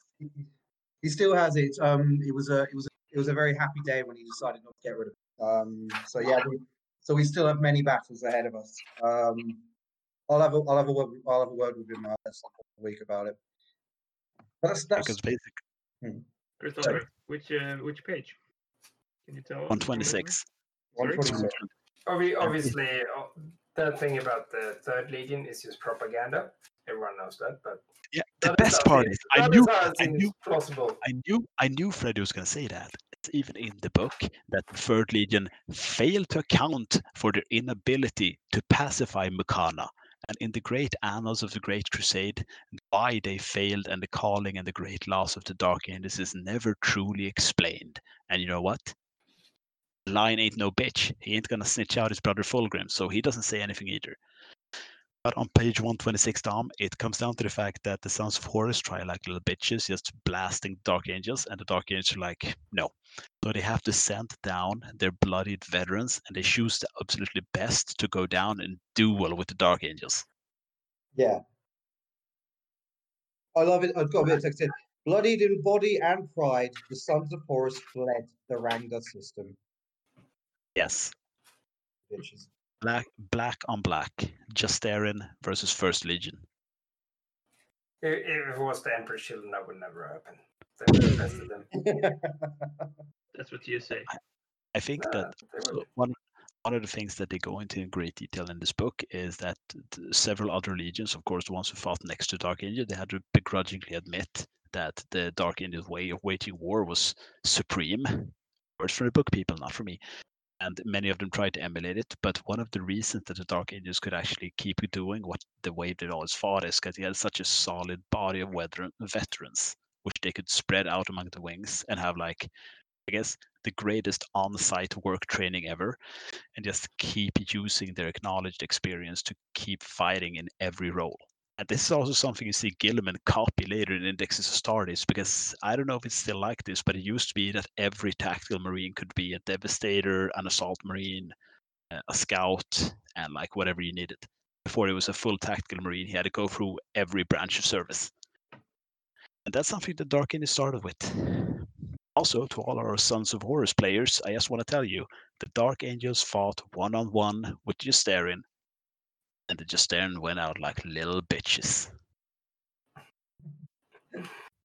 Oh my god. Uh, cool. Well, talking about one-on-one uh, units right there, I think it's a perfect segue to start talking about the brand new fucking smackadam rules for the legions and all those units.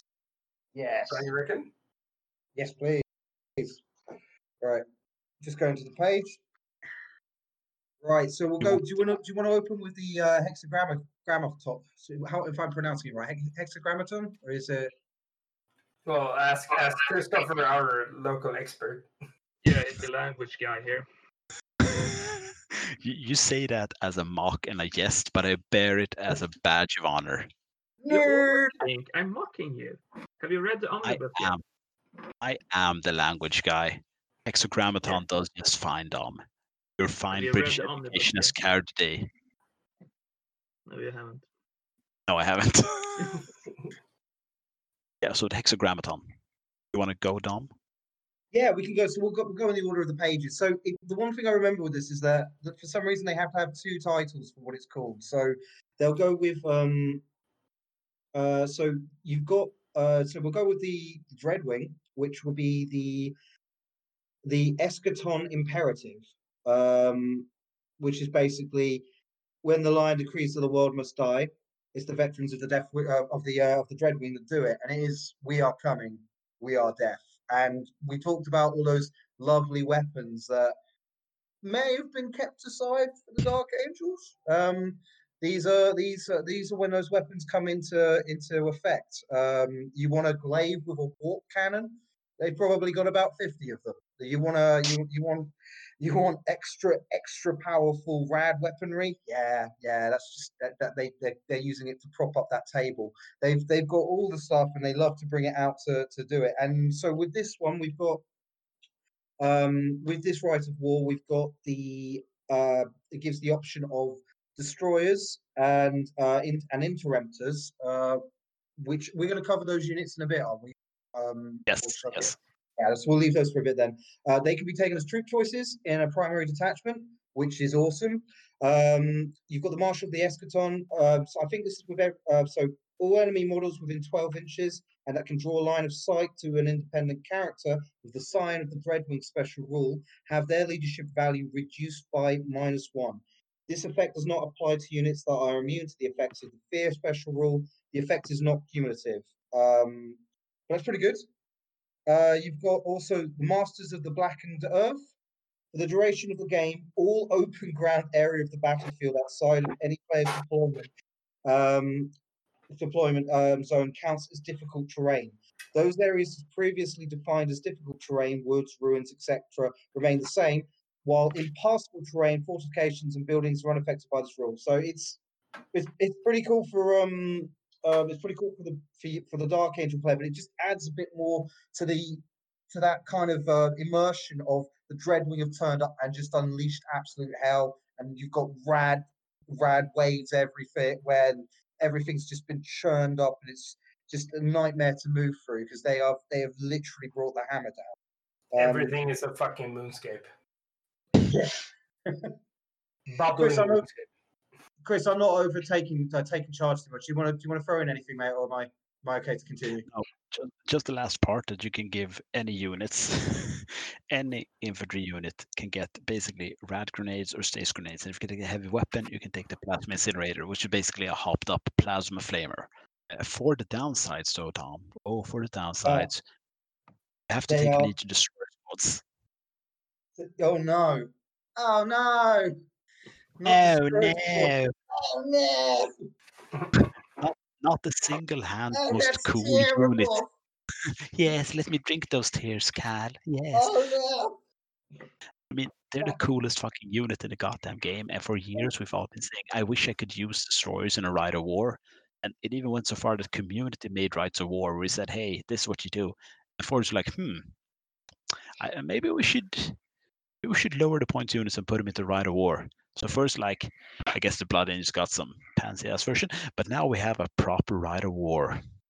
So good. Like, I think, well, straight up before we, like, Dreadwing, like, if I was going to use the Rite of War fully, Dreadwing is absolutely going to be something I'm going to do regularly. I I, I love this. Uh, so we'll go through all the limitations.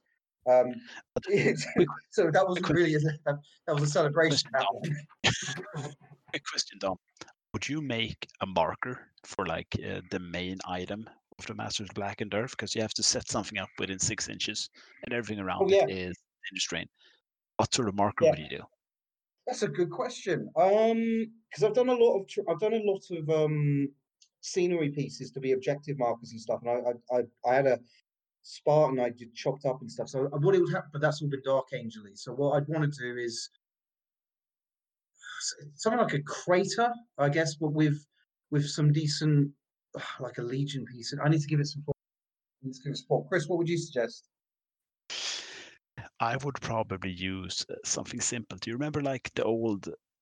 It, they used to do, like, a terrain kit for Warhammer forty K, where you got a bunch of, like, uh, different objective markers, and one of them was, like, an escaped drop pod. Uh, not, uh, oh. It's an escape pod from, like, a Titan. I'd probably take that, yeah. remake it a bit, and like have a dying Marine in it within a catch of like uh, rad grenades. And if you wanted a rad grenade, I'd probably take those like small plasma coolant things you can get from any Sector Mechanicus terrain. So any pipe set you get from Games Workshop has like four, how do you describe it? They have four openings where you can like put in plasma reactor coils. I'd probably take out those plasma reactor coils and just use them as rad grenades, and I'd stuff them in that escape pod. Wow, just have like really an escape pod out of it. That's amazing. So what you should do as well, what you should have is you should have the, the, the have it on a saddle riding it down like in um. Like like, oh yes. Please, uh, gentlemen, this is the war room. No fighting. um. Right, so uh, right the yeah, so the uh, no, another limitation: the army's warlord must have the sign of the Dreadwing. Oh dear, oh well, or be Lionel, Lionel Johnson. Um, I think that's a twenty-five point cost though, which is not the end of the world. Um, All infantry units and independent characters included in this army must be deployed embarked within a transport vehicle, including those placed into reserves. So obviously you're not going to take any heavy weapon teams in this. This is this is uh, this this is uh, a, a Rhino Rush army or a, or a Land Raider, which uh, again suits me perfectly. Uh, that I've, this uh, the way the way I see this army would be something like four Proteuses with um, with. Uh, Two squads of interemptors and two squads of uh, uh, sorry, two two Proteuses with two squads of interemptors and two uh, Phoboses with two squads of uh, destroyers, and then um, what yeah. sort of handsome madman would own four Proteuses? Well, we we it's pronounced Protei when you own four. And, oh, uh, tell me more. When you own four Protei, you're just a little bit better than everyone else. A bit like the the First Legion itself, you you reach a caliber of being, just. That can only be made better by having a glaive, which is also the list I would be putting with these four Proteuses, or pronounced Protei. Um, I'm, I'm, go, I'm, I'm having so I'm, I'm looking forward to running this so much. Um, I also have a Mastodon now, which I I might properly make use of as well. I just sorry, I'm gushing over it, guys. I just I love this. I love that you can equip units with grad grenades and stasis grenades, and you can just tailor them up to be just. Yeah, just just to be this this beefy beefy force on the ground. Um, so I'll get this out of the way so we can move on to the other units because I'm mindful of dwelling so much. Uh, the army may not include a fortification. Oh, it's fine. Boo-hoo, I'm, I'm an Imperial Fist or, a, or, a, or an Iron Warrior. Iron Warrior, yeah. Do do the snake voice, though. Do the snake voice. Oh, boo-hoo. I can't hide in a building. I building. Totally don't care. All right. Call me a bed. Um, oh, yeah, bonus. No, I get to shoot people in the open. Uh, no unit from a detachment using this right of war can be joined by independent characters not part of this detachment. That's all fair. I don't, I don't really see any limitations here because you're playing it right. Um, yeah, it's good.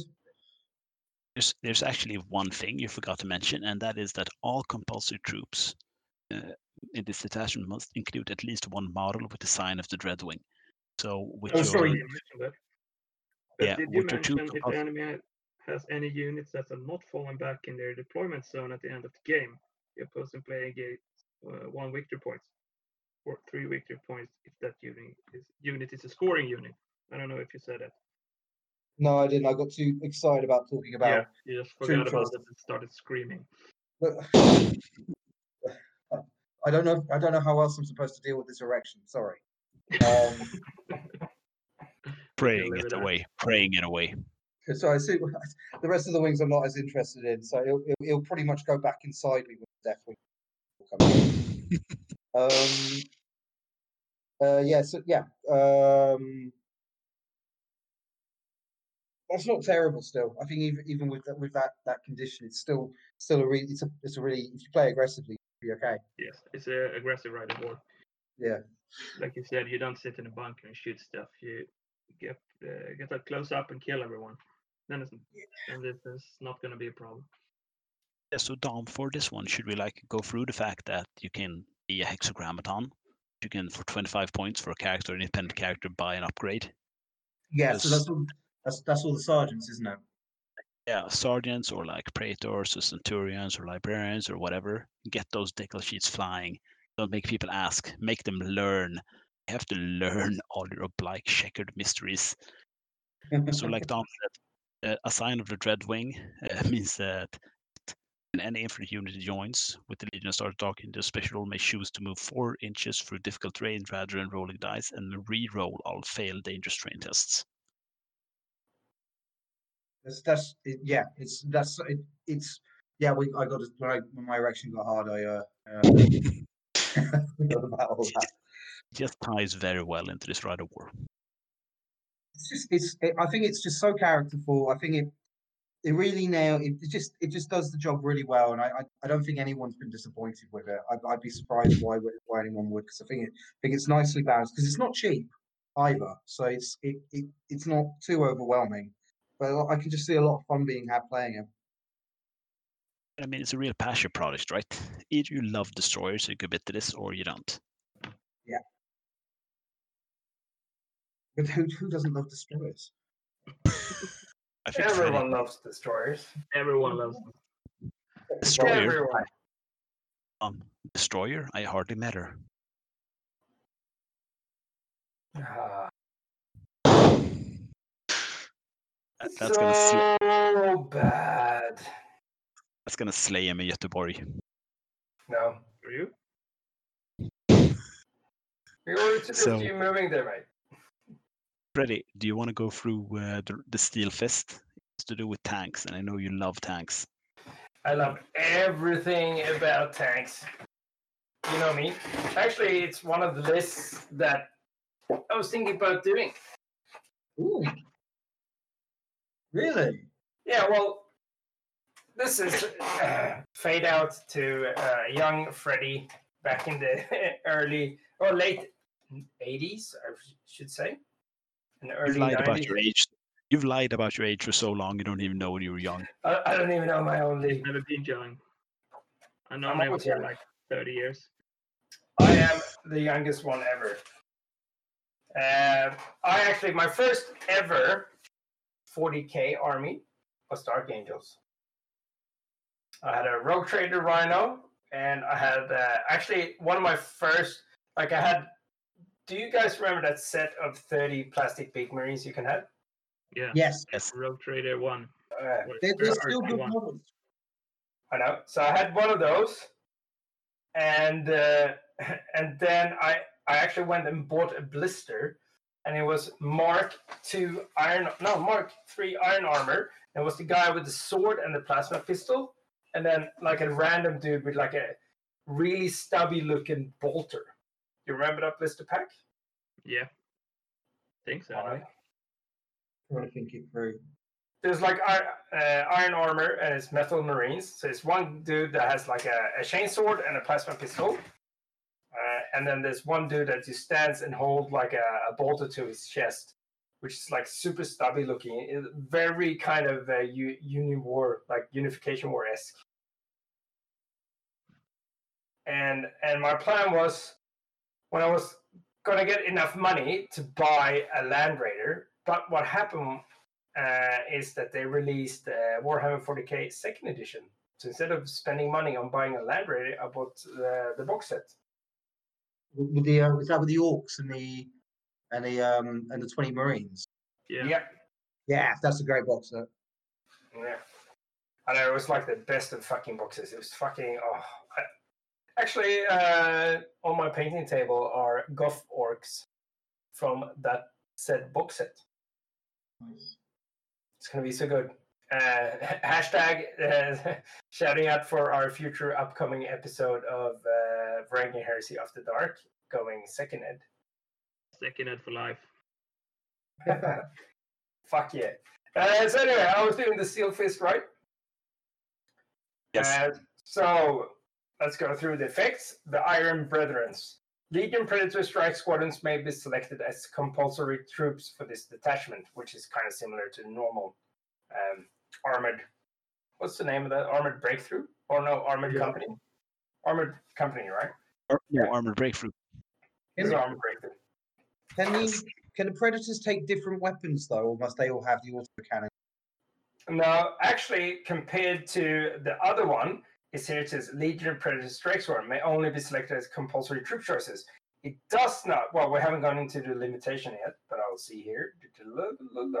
Spoiler alert. It doesn't so say. You so you could. It's which better. Was always, which was always a fucking bummer. And I remember how many rules queries I had about actually if you can change the weapons or you can actually give them extra armor, bulldozer blades, and you can actually give them a pintle mounted Um, heavy bolter, but is that an armor? Like, is that a weapons swap or not? And I remember that was going on forever, and I sent in on the, on the F A Q for that because I thought it was retarded. Why couldn't you use? Because if you could take all the other upgrades, why wouldn't you be able to buy a fucking pintle-mounted heavy bolter as well? Because it's not it's not like you're changing the main armament. Um, so we just made our own F A Q and said that was okay. Because obviously for twelve them around it. Um, Marshal of Steel Fist. Independent characters, models in this detachment with the sign of uh, Iron Wing grant any transport vehicle in which they are embarked to a six plus invulnerable save or increase an existing invulnerable save by plus one. So let's say you have your the famous flicker fields. Um, you can actually get some decent saves on there. Flicker fields, like what? The old Dark Elder ones? No, no, I'm talking. No. Uh, what do they call? Like the, there is a. What do you call it? Flare shield. Not flare shields. There, there's that other shield. Fuck! I had too much whiskey today. The, the thing on the Spartan. The uh, the um, flare shield. Flare shield. Flare shield is not save though. No, flare shield doesn't give you an invulnerable save. Mm. I don't know what the fuck you're talking about, Freddy. Oh, in a refractor field. No. Which is weird though. What vehicles have an invulnerable save? That is not like a jinx save. There's not a cover save. There's not like increases or decreases like incoming strength or armor. What transports? Is it like the flying ram? Does the assault ram have an invulnerable save? No. Only as a flyer. Which is kind of weird. Like, we have to Google that. Someone Google that while I'm, I'm reading reading next oh, entry. Does the Thunderhawk have an invulnerable save? Uh, no, I know what. No, that doesn't even have an invulnerable save either. I was thinking about the, the big Stormbird, but that has yeah, void Stormbird, shields. That's fucking Titan. Yeah, but that has void shields. It's not a vulnerable save. I think it now it doesn't have a vulnerable save. By the way, no, it's just void shields.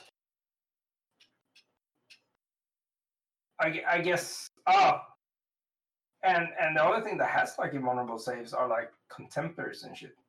Yeah, Dreadnought, Sam, but you can't. Yeah. But technically, a Dreadnought is a transport vehicle for one dead breed. Well, true. But I'm wondering if this is either something that's been written wrong, like it increases, like if you get a cover save or some shit, or or actually, no, because if you use smoke launches, that's a cover save. Yeah. Cover. Can you have a uh, Psyker in it? Is there a psychic power that gives you invulnerable saves? Mm, but it has to be. No. I don't know. But yeah, but they changed that, Pelle, because if you're in the transport, you're no longer counting as being on the field. Yeah. So I don't know. Like, so, someone needs to someone needs to check out uh, what actual transports has invulnerable saves. Yes, Christopher Sut, you have your job. Yeah.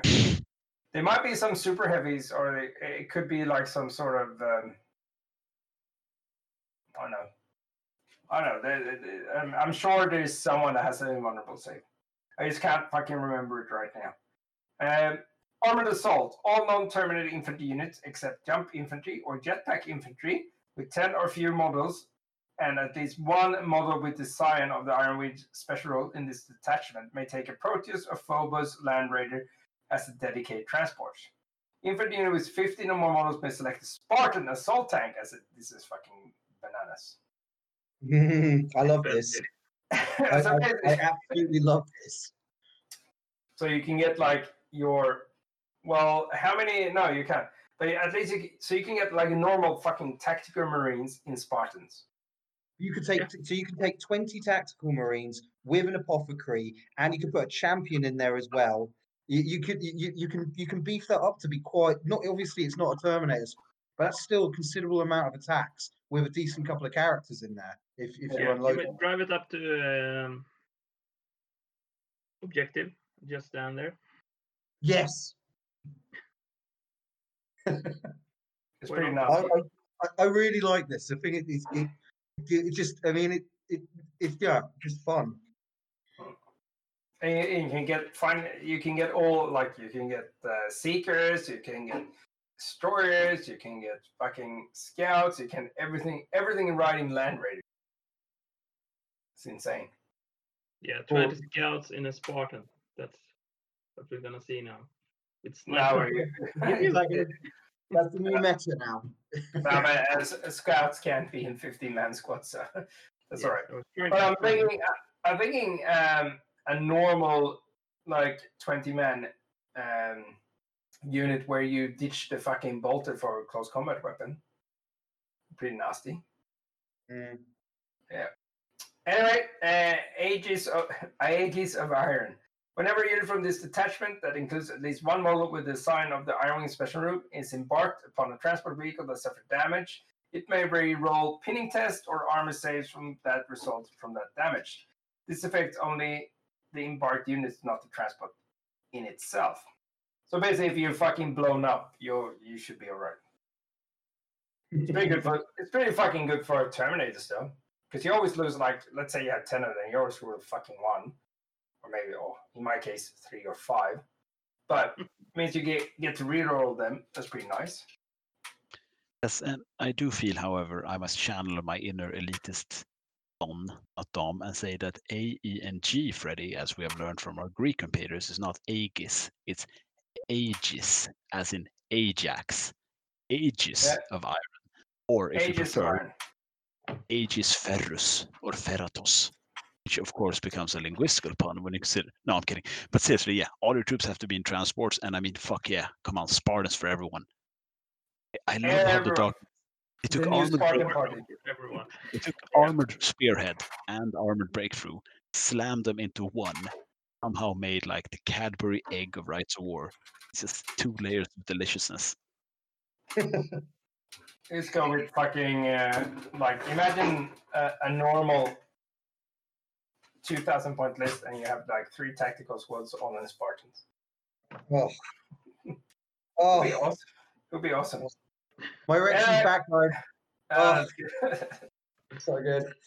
Uh, limitations. All infantry units in the army must begin the game deployed in a transport vehicle with the tank type that has sufficient transport capacity to carry them. Well, that's no fucking surprise. That's that's for a normal game as well, almost. Uh, no more than a single unit of each of the following unit types may be included in the army using this right of war. Bike, jet bike, flyer. So you can only have one unit of bikes, one unit of jet bikes, one unit of flyers. If you if you're using this right wall right, you won't be using those units though. It doesn't fit. You know, it's uh. Oh. Yeah, you'll have some air support like a Blitzkrieg style coming in, and then you'll have some bikes, you know, sky scouts. The program is the tank and flyer, isn't it? I think so. Uh, well, it, it's the only flyer that can ram. If that's what you mean, but I think it counts as a flyer. Uh, at least half of the units in the army must consist entirely of vehicles with the tank type. That's they, where um, you, that's where you have to where your three tactical squad Spartan thing doesn't really count because the Spartan consists of um, there would be an infantry unit with the Spartan as a dedicated transport. So you need for each Spartan you need to uh, pump up like a Predator or some shit. Mm. Would the yeah. would save would sabers ca- no no because they're fast attacks, aren't they? Yeah, yeah. Well, okay. they well they well they would work. Well, they're tanks. They're still tanks. Yeah. It's just that they're under fast attack slots. The vehicle type is a tank, so you could have sabers. Yeah. Uh, you can't you can't take what? Yeah, like you said, it says that it's a tank and flyer, so they thought about it, I guess. Yeah. So you can't be one of them. But, but I think on, on the upside, when you do uh, at least half of the units in the army, that will count as a tank, but it also will block out your flyer thing. So you have your one flyer, and but you, but on the upside, you also bracked out a tank uh, on your army, like the compulsory army building. I think an assault ram is a really fluffy thing in this list, isn't it? Go for it. Yeah. Well, it depends on which. If you want to, if you're in, like looking at Dark Angels being German in Poland, nineteen thirty-nine, or if you're thinking about no, assault rounds. German has assault rounds. No, but I, I was thinking more about air support coming in and softening shit up. Stuka. Mm. Uh, anyway, uh, you can obviously take fortification or allies. Uh, no units from a dispatch, detachment using this right of war may can be joined by an independent character and not part of this detachment. So yeah. You can no weird uh, independent characters that is not like bound to this detachment. I think, yeah, I think that's I, I think that's going to be the common thing with all of the rights of war. Will, will be that one. Yeah. Um. I think that's a, I think that's a really fun right of war. Yeah, I, I definitely see. Like th- this one could be. It. I think it would be good for like painting and stuff, so you don't have to. Don't have to worry so much. Like you can mix everything, uh, a lot. You can have like land raiders. Obviously, I uh, I love them. They're super sexy. You can go he- heavy tanks, but still have heavy infantry. Yeah. Uh, yeah. I like this one. I'm kind I, of confused. Kind I of just confused. wish that you could have more flyers because, like, for this one, the Lord of War choice would be like a fucking, you know, when you take the three flyers as your Lord of War. That would be really cool having like the whole air supports, like Strikewing comes in and then like you blitzkrieg along the fucking front with your Spartans, and you have like your, your tank support with your Predators and shit. That would be super thematic and cool, but... Dom, Freddy, maybe you guys can help me out because I'm reading the Scion of the Iron Wing upgrade and it says, when rolling on a vehicle damage table, a unit with a Legionis Astartes Dark Unit special rule that includes at least one model with the special rule counts as all results of crew shaken as crew stunned instead. How the hell do you have an independent character or a character be a part of the unit that gets oh, crew stunned? Like, you mean like the Predators, or are you talking about you talking about the guys in the Land Raiders? Yeah, because I'm reading the Hexagrammaton twenty-five yeah. point upgrade, and if you take Sign of the Iron Wing, yeah, how how is he part of the unit? Is it if like he's he has a dedicated transport? You, you're, you're talking about upgrading the sergeant. Um, yeah. Sorry, sorry, man, I'm not fully following you. Are you talking about how how that would affect the Predator squadron?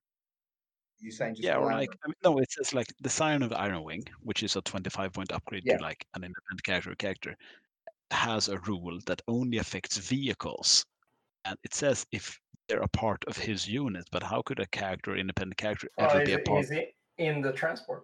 Yeah, it's in the transport with his unit, yeah. and it's a dedicated transport unit, part then? Of that unit. It's, yeah, he's, he's, yeah. Oh, you said yeah.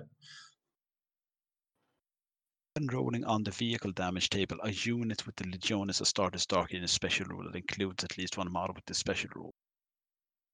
So they're all in the same unit if he's in it? Well, it's well, the, the dedicated transporter part of the unit, isn't it? Yeah. Yeah, maybe I've been drinking too much. Let's not get bogged down in that. Well, the dedicated transport is part of your unit that you're transporting around. Okay, good. Ella, you want to take the Storm War? I can do that. Page one sixty. Sorry? Page one sixty. Yes, I am there. I'm following. Oh, sorry. Uh, unique Storm of War. Effects. Master of the Storm of War. Any Legion tactical squads or Legion assault squads select as a compulsory troop choices and consisting of at least twenty model may include a Legion Centurion. This Centurion is considered part of the squad and is purchased with, may not leave it during uh, during play, nor select any council upgrades, and may not be chosen as the Armor's Warlord. So, I guess it's a point sink to take uh, twenty-man unit, twenty models in a unit, but if you want to spam out your consuls, why not? It doesn't count as an H Q choice either, if I read it correctly. Right? I may not be the warlord. So I guess you can do some kind of cool stuff here, I guess.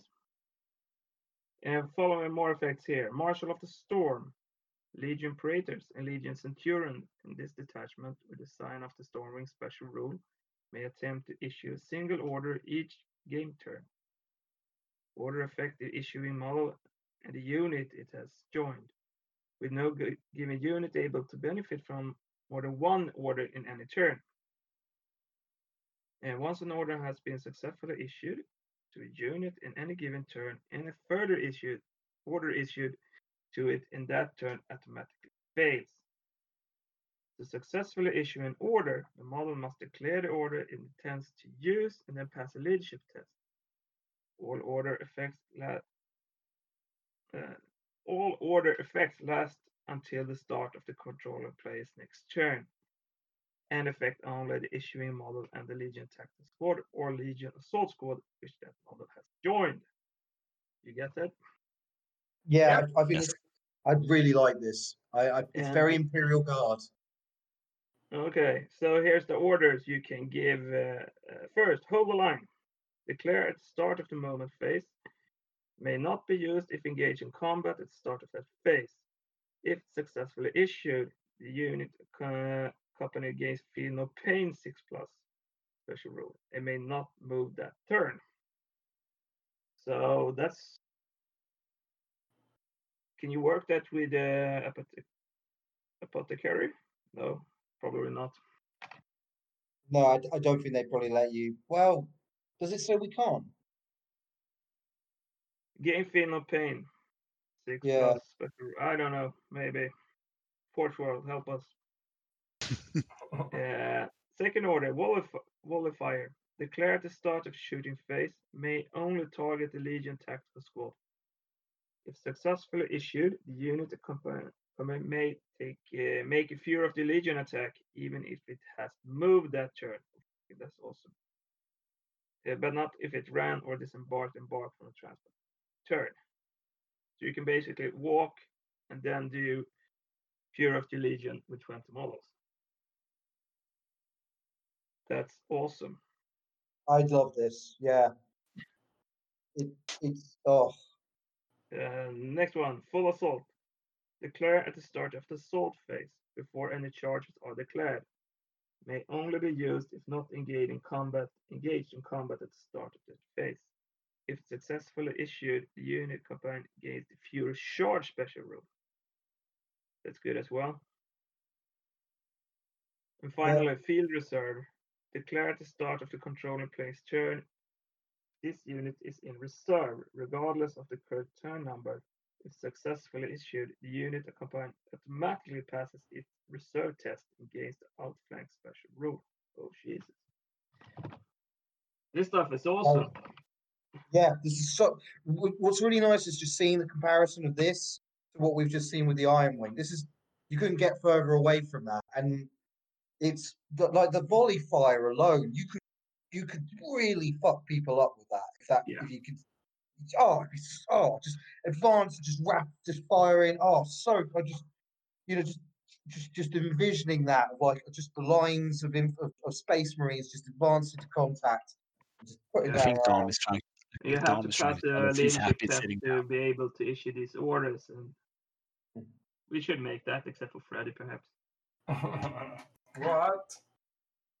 Yeah, so you can do some really nasty stuff here. Hold the mm. line, I think, is the least useful, but I guess it's useful. Like full assault, fuel charge with twenty models. Yeah. Field reserve. You can actually decide almost when your unit comes in. It's, this is uh, this. This is um. This is your Centurion list right here, isn't it? Yeah. Yeah. You could include a Centurion and do some nasty stuff with that too. Yeah.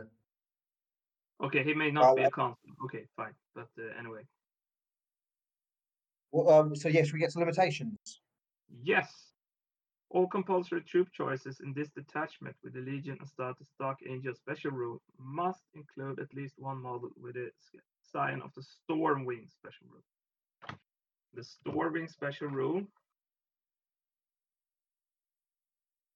is the following.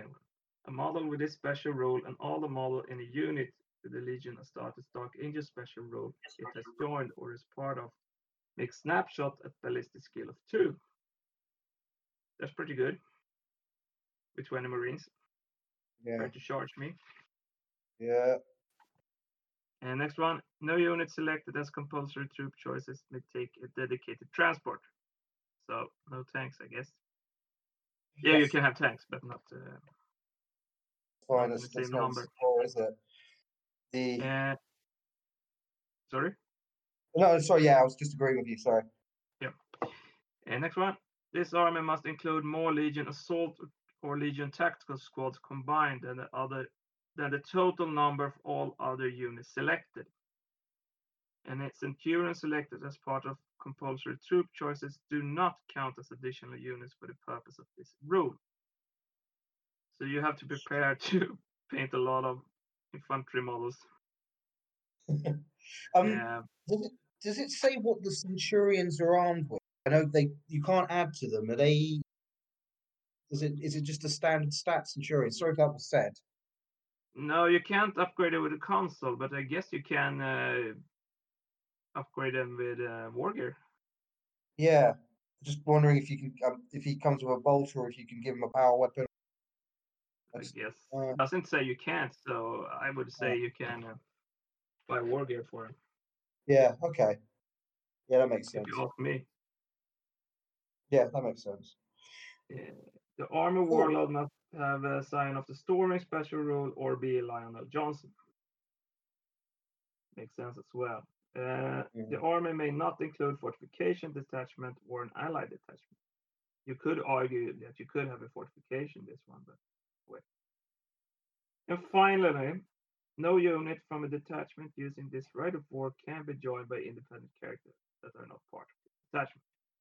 That's a standard. Yes, that's standard standard setup. So yeah, uh, yes, I can. I guess you can do some nasty things here. Yeah, I, but yeah, you have I, to be I prepared think... to paint a lot of infantry models. but, but that's that's what's great about this is it gives that variety. Like we so we've done three rights of war so far, and each one is very different. Like the composition of those armies are just completely different to one another. Um, yeah. I, I, I, yeah, I think this is this is like you said. You've got to be prepared to paint a lot of infantry. Uh, but that's if that's what you want to do, then it's fine. Just go fast. All the infantry. uh, but this is awesome. You can do really cool stuff. I yeah, really I guess... do volley fire. Walk well, with yeah, the... Space Marines and then rapid fire with. Uh... Uh, Fury of the Legion. It's applying to each unit, isn't it? If Sorry? They've got a with the with the marsh with the um with the marsh uh, what's his name with the with the uh, the Centurion who's the marshal. For each unit, they get to have they get to have that effect. They don't um it's it's not for the whole army. It's you, you're yeah. saying that unit can do that. Is that am I right? Yes, you you're giving an order to units. That's right. Yeah, you so you can, you, like you said, you can have like you can have two lines just gunning everything down, and then your assault marines are going in with um, uh, furious charge. That's yeah, yeah, that's great. That's that's so much fun. And you do snap fire with Baliskin too. Oh. Don't forget it. So you can with a uh, Stormwing, yes, Stormwing rule. Yeah. Woo. So okay, Chris, do you want to do the next one? Hmm? Yes, do it.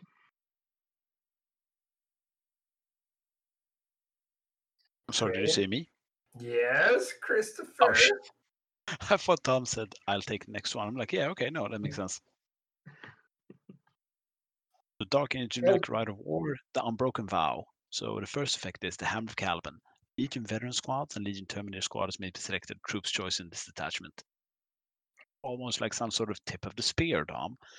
Marshal mm-hmm. of the Unbroken Vow, independent characters with Legionis Astartes, Dark Angels, as well as the sign of the Deathwing specials in this detachment, gains one plus attack while within twelve inches. Death is not the end. Any unit with the Legionis Astartes, Dark Angels special rule includes at least one model with the sign of the Deathwing special rule, gains the Feel No Pain, plus six special rule, while there's at least one model within six inches of objective. If it already has Feel No Pain special rule, then the value is increased by one step, six plus to five plus, and so forth. Veteran squads with apothecaries. Yeah. Limitations. All compulsory troops choices must be filled with Legion Veteran Squads or Legion Terminator Squads. And to paraphrase Dom roughly thirty minutes ago, oh no, this is the worst. Oh no, yeah. However, how will I make deal? All compensatory troops choices within Jonas Star Dark Angels special rule in this detachment must include at least one model with the sign of the Deathwing special rule. Eh, I mean, we're going to take it. And the sign of the Deathwing rule is that any model with this special rule may re-roll the first failed hit of any phase when engaged in challenge. So, you know, that's pretty, pretty good. Fucking good. Pretty fucking it's good. Pretty good. Uh, these, yeah, these guys, uh, these guys know how to hit people with swords. So... prepare to dance with swords. Um, they, Unfortunately. They are, yeah. yeah. Sorry. No, sorry, I interrupted you, my bad. Yeah, I, I've read this one before, and I always got super excited, and then we come to this one. After deployment yeah. has been completed, the Dark Ages player must place a single additional objective at the center of the table, or as close to the center of the table as possible. At the end of any game turn in which the Dark Ages player does not control this objective with a unit that includes at least one model with sign of the Deathwing special rule, the opposing player gains plus one victory point, three plus victory points if the opposing player controls it. It's yeah. You also yeah. you missed out the part where they have to jam a twelve-inch dildo on their arsehole. No, strange enough for the Dark Ages, that wasn't the limitation. That was in the bonus effect. I don't know why. It was definitely in the Emperor's Children section. Um, lies. Perfection. Um, yeah, I, I think must have the sign of the Deathwing special rule. Okay, I mean, not unexpected. You do not have an, an allied attachment. No unit from an attachment using this right of war can be joined by independent characters that are not part of this attachment. If not, put that in all of them. It's just future-proofing, I guess. Yeah, I do I do love the fact that, you know, Lionel Johnson goes, it's okay, I'm Lionel Johnson. I, I can do Deathwing stuff. I can do Dreadwing stuff. I'm Lionel Johnson. Just let me do what I want, all right? Um, I wrote, I wrote that book. So if you can infiltrate the fort and uh, your unit on that special objective, then you're safe. Can you infiltrate? Do we have anything that can do that? No, I don't think so. No. Just fooling around. No, you, you gave me hope for a second then. Maybe it's taking power or something. I don't know. It's just, don't, it's give so, don't give him hope. It's so brutal. It, it, other, other than that, it's unit. A fortress. Fortification. I don't think so, but I might be wrong. Yes, you can. You can just drop pod a. It doesn't stop you using drop pods, doesn't it? Just drop pod a uh, tactical squad on it. Yeah. Or Leviathan. Oh, oh there you go. Yeah. Hmm? Problem solved. Yeah, drop pods and yeah. Leviathans. Good plan. All right, that's that actually resolves it. Drop pod two Leviathans. That's that solves everything. Oh, yes. Do you know what? It gives you, do you time know what for twist... your unit to walk over. Do you know what my twisted mind conceived? What's that? Like if if you play like. The Alpha Legion, or like I don't know, uh, the Mordathan uh, Raven Guard. If you just come in and snipe the shit out of everyone who has a Deathwing designation, then the game almost becomes unwinnable by definition. So just take like a Saboteur and get that sweet A P two D six uh, damage on the unit, and then you have like Headhunters, and then you have I don't know, maybe you want oh, Alfaris just to get preferred enemy. Oh, that's horrible. Uh, just uh, sorry, war's too hard to work. Uh, it'd be so good. This should be just. Uh, it should be amazing. It should be majestic knights swinging their swords, being badass. But no, no, no badasses for you. No, no badass moments here. For full grim. No, you know, you know, three out of six so far isn't bad. You know. Three out of six, eight. Yeah. You only need that shitty right of war. This this is your horror cult. I, I'm sorry, I don't remember. I don't know what that is. I have no idea what you're talking about. You've just repressed it instantly. Oh, was yeah, that a thing? I, I can't remember. Sorry, just the, the Deathwing units will always have to be just veteran units. You know, that's that's all they that's all they'll ever be. And working alongside their normal Darkwing brothers. Should we move on to the next wing? Yes. Any other Tom, thoughts? Yeah. Tom, you do the last one. You've earned it. Yeah. We there? We done? Oh, thank God. Ah, oh, it's the Raven wing. Nobody cares about it. Um, Dark Ages unit right of all the Serpent's Bane.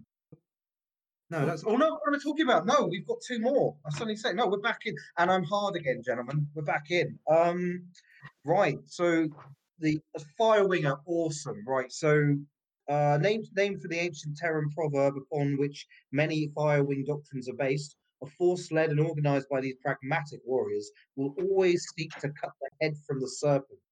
to achieve the destruction of enemy command assets. Firing commanders ensure that all the units are fully briefed and with priority targets. It's it's the, the so these guys are like the well we've got to go take out the bosses. Um, and what you've got, yeah, with, with the C I A, with the Delta Force, with the Delta SEAL S A S, best. Um, and for, going back to the fluff, uh, the the Firewing suffered really badly after the uh, Rangdan uh, gen, uh, xenocides. Uh, they're they're at this point uh, they're probably the smallest of the wings. Um, Which is, I think, is reflected in some of the units you play. But to get to the options, uh, Strike Force. So Legion Seeker squads and Firewing Enigmatus, Enigmatus cadres may be taken as troops choices in a primary detachment. I love this. Um, I, I one thing, I one one thing I see this this this list before finishing it. One, one thing I see this being really good for is Zone Mortalis, uh, just because because you've got shooter units and good combat units in there as well, and their sizes as well. They, I don't think they do too well in a big game, but in in Zone Mortalis, I can see them wrecking face. Uh, so priority target kill list. At the start of the game, the controlling player must select three enemy H Q, elites, or Lords of War choices as priority targets, and declare the chosen units to their uh, opponents. All units in this detachment that includes at least one model with the sign of the Firewing special rule may add plus one to all to wound and to or armor penetration rolls made against these priority targets. If the enemy army does not include at least three H Q, elites, or Lords of War choices, then any remaining unit in the enemy army may be designated to fill the remaining um, required priority targets. And this could be hard, but at the same time, it kind of it's a fun element to the gameplay. Um, That's what we've got. Uh, Marshal of the Ever-Burning Flame. Independent character models with the Legionnaire, blah, blah, uh, and Siren of Firewing special rules gain plus one attack when locked in combat with a priority target unit. That's that's good. And um, Forward Deployment Protocol. Up to three troops choices that include at least one model with the Siren of the Firewing special rule chosen by a control player may be given the, the Infiltrate special rule, and if deployed, no more than the, the normal thing. Uh, of the oh sorry uh, um, no more than seventeen inches from the priority target, and unit gain the Rage special rule until the end of the second game turn. Again, that's that's great. Um, in Zone Mortalis, that could be potentially really effective. Uh, I don't know as, if it's on the ground in a, in a main game if that would be as good, because that's quite you could you could castle up the units they're supposed to go to and make it quite hard for them. Um, Any any thoughts, Chris? I mean, this is just when the Dark Angels need to out Alpha Legion to Alpha Legion. Yeah. The objective marker one is kind of hard, but I feel like you can work around it, like you said, in Zone Mortalis, but also the fact that if you just if you just go in and like execute Order sixty-six, or like I don't know, if you just go in and do Plan Contra in Iran, just go in, it'll take all the oil, drop some weapons. Love it. It's like, but also, I mean, there's something highly appealing in the heraldry and the monked or the, the monked robed knightly orders coming in and just executing people to keep their secrets. Again, I'd probably make my own objective markers. Some Forbidden Lore, like probably Watchers in Dark. Watchers in Dark would be perfect objective markers for this.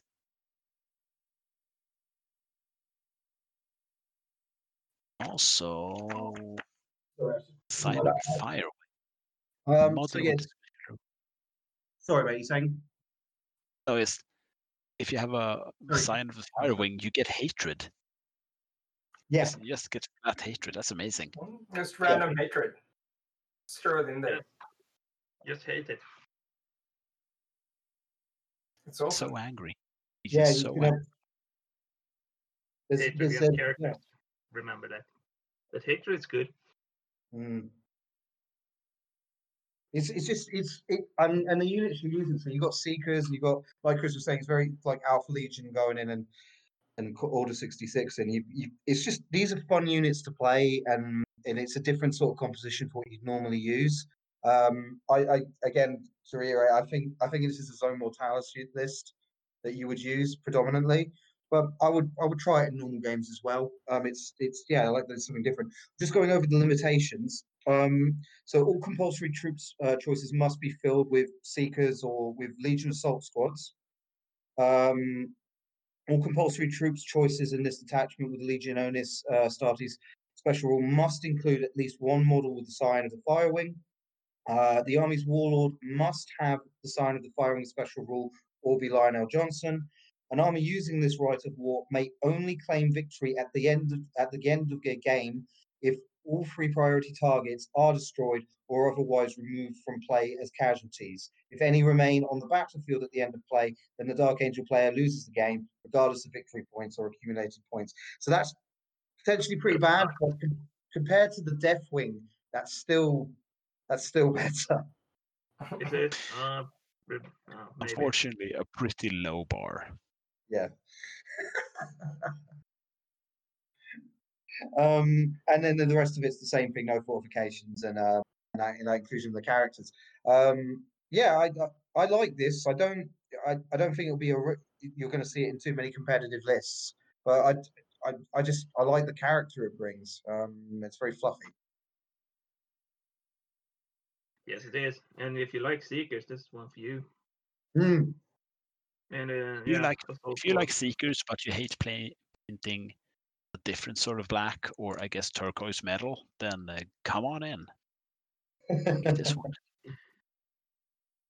All you got, all you got to do is uh, all you got to do is highlight. Yeah. Or not, just paint in black. Yeah, just chaos black, grey can. Bit of grey spray can from above, further back. There you go, nailed it. Um, and then did you forget one?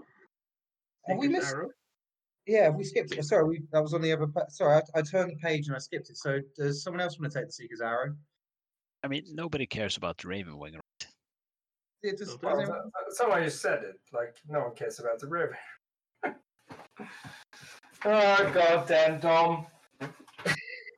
I mean, back in the day, I wanted to do a Raven Wing army. It was so good. And then? I still have it. It's in moving boxes.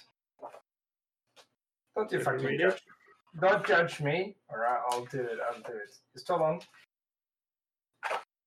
Ba-ba-ba-ba! The Raven Wing of the wings that are ravens. Okay, ladies and gentlemen. Wait. The Serpent's Bane? Did we just... I just did that one by, by yeah, I, I may have skipped it by accident. Sorry. No. Dark Angel's unique right of war, the Seeker's Arrow. Uh, the Eyes of Caliban. Legion Jetbikes, Sky Hunter Squadrons, and Legion Outrider Squads may be selected as troop choice in, the, in a detachment using this right of war. Not a big surprise there. Marshal of the Seeker's Arrow. Independent character models in this detachment with the scion of the Raven Wing special use may take the hit and run special rule for twenty points. So, independent yeah. characters. Interesting. Does that apply to the rest of the unit as well? Uh, I think so. It's... Uh... No. Does it?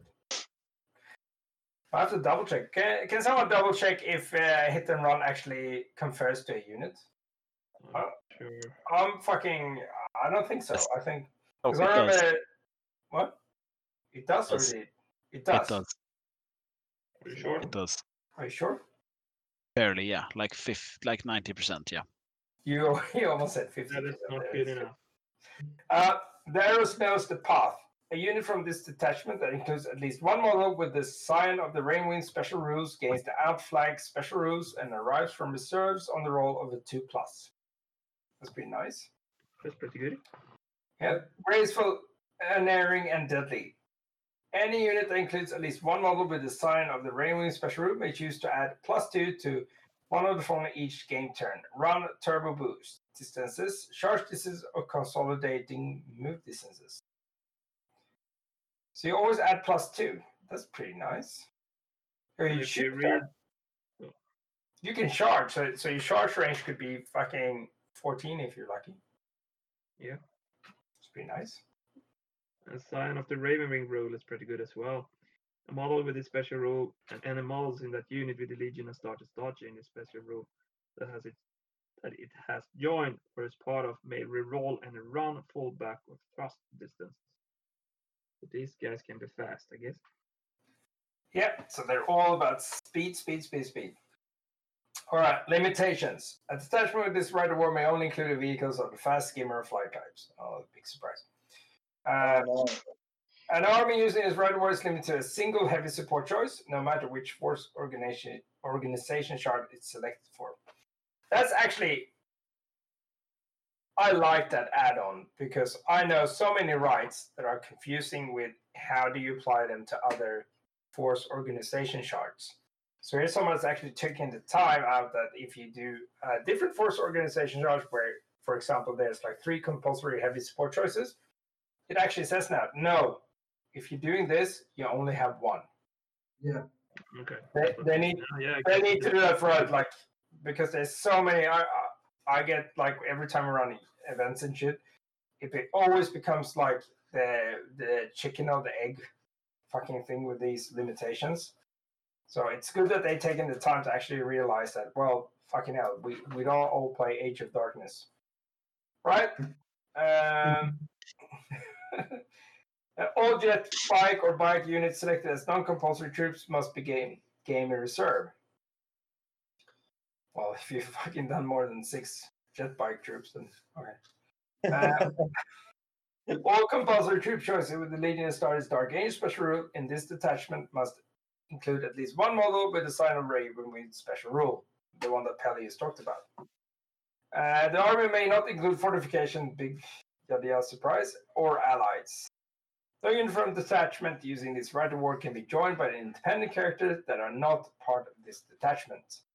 So basically, you need the sign rule again. Which we're we're, we're gonna we're gonna be talking about the older rules later, aren't we? Yeah. Yeah. Okay. Cool. Cool. Compare them. Yeah. Yeah. Compare cool. Where. All right. So I think that's the last right of war. So we're gonna jump in and talk about units. Because compared to the old rules, as you said, Dom, uh, there are actually some really nice new unit additions. Yes, yes, there so are. Who, who, who wants to talk about knights? Well, I guess every fucking unit is called knight something. But who wants to talk about the inner circle knights? Dom does. Do I? Okay, I'll take him. Yes, Dom. All right. The inner circle knight Cenobian. Um, so these these guys are the King Dons of uh, knightly knightness and Dark Angel. Um, model wise, beautiful, absolutely beautiful. I don't I don't know if I like the giant wing crests they have on their backs. I don't see how they get through doors, but other than that, they are pretty awesome. In the um, dark future of mankind, there are no doors. Oh, oh. They're terminated. They just walk. In. My band is coming in with me. Yeah. Um. Yeah. So right. So it's uh. They've got it's it, the standard unit comes in five, but you can boost it up to ten, I think. Yeah. So at forty-five points each. So they're not cheap. Uh, you can. They are armed with uh, tyrannic greatswords, which are an instant kill weapon. Um. They've got. Uh. They can. They can be equipped with. So they can also be equipped with thunder hammers um, for free. So that you can you can pepper that with some you know infantry killing killing uh, strength. Also having those thunder hammers will make quite enough. Will balance that unit out so it can handle most stuff, which is which I like. Uh, they've got so they've got a specialist rule in that they're the Order of the Exemplars. Within the First Legion, there are innumerable separate orders, each dedicated to a singular creed of war. Cenobians stand as the greatest exemplars of these orders. Their champions and foremost warriors, each a keeper of the secrets held by that order and a practitioner of the form of war they embody. So when um, when an inner uh, circle, um, circle knight Cenobian is selected, before play has begun, as part of a Legionis Astartes army, a single option from the signs of the Hexa... Hex, oh man, I cannot pronounce that. Chris, how do you say it? I, I should, You're actually doing quite well. Hecatonis, hecatonistica? Hec- Hecatonistica. Hecatonistica. Hecatonistica. Say again? Hecatonistica. Oh, God. You, you just read a phone book to me one day. Okay, so... um, You, you, I'll, I'll, I'll, what I'm going to do is, if I need to say that again, I'll just go Chris and you say it, okay? Yes, perfect. Okay. Let's call Chris. Yeah, so, um, so the, Chris? Hecatonistica. Special rule, we see, uh, see page one fifty-eight, we must be selected for the unit. All models in that inner circle, Knight, Cenobian, gain the chosen option for no additional points cost. So, if we get the list up, that was on page one fifty-eight. Um... So, yeah. So, where are they? Uh, no,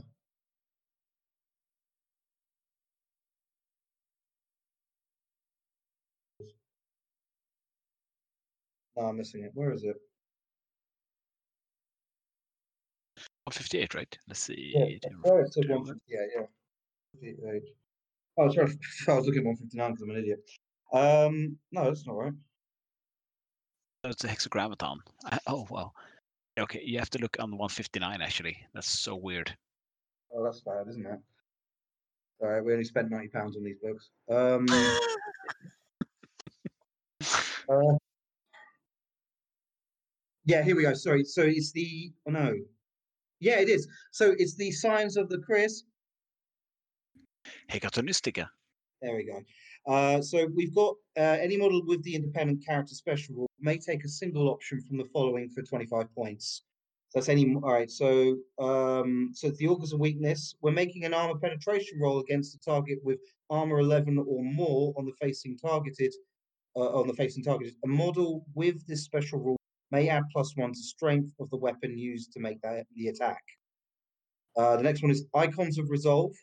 This model gains plus one attacks on any turn in which it or a unit it is part of is charged by one or more enemy units. Guardians of Sanctity, when making a deny the witch roll for a unit that includes this model, roll an additional d six and discard the lower result before determining if the roll succeeds or fails. Slayers of the Kings, uh, this model may re-roll fail to hit roll of one when engaged in combat or in a challenge with any model with a weapon skill of five or higher. Hunters of Beasts, this model may reroll failed to wound roll one when engaged in combat when any failed to wound roll if the target's hosts. This model gains plus one attack in any fight subphase which they begin in base contact with more than one uh, uh, more, with more than one, one enemy model. Roll all hit, all to hit, and to wound rolls in close combat attacking an enemy unit affected by a blessing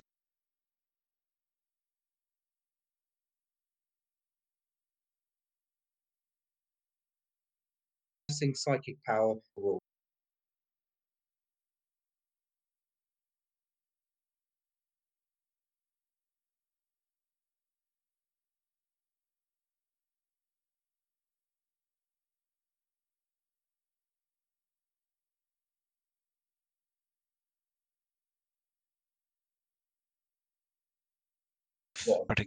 Um, yeah, that's what. Yeah, trying to get sort. And I mean, I just I really like the Slayer of King and the Hunter of Beasts because it's so thematically correct. Yes, I mean to be honest, I would have been okay if it was just Slayer the, uh, the Slayer of the King because that Slayers of King. Sorry, I think having this many options is great, but uh, I would have been just as fine if it only had really that one one benefit, but. I'm not going to complain about having lots of options. It does. It's kind of, it's kind of expensive points wise, though. Say again, sorry. It's kind of expensive. Yes, uh, points wise, right? You have to pay twenty-five points for an entire unit. We're reading it correctly now. Yeah, but these guys get it for free. Okay. Yeah. Okay. okay. Yeah, they selected. Yeah, yeah. And you can and and, you choose it per turn. No. Uh, no. Once. No, no, no, and, no, I, and, I love how they're actually thinking about Freddy here. It says, okay. in, gen- in general, this, this option this option should be selected for knowing what an opponent intends to field, and in tournaments or campaign play should not be changed between games. Ideally, the option should be chosen to reflect by the icons and insignia on the modem themselves. That's right, you fucking paint these models and then you never change for the rest of your life unless you buy a new unit. Yeah, buy more models. Make, make us Always. money.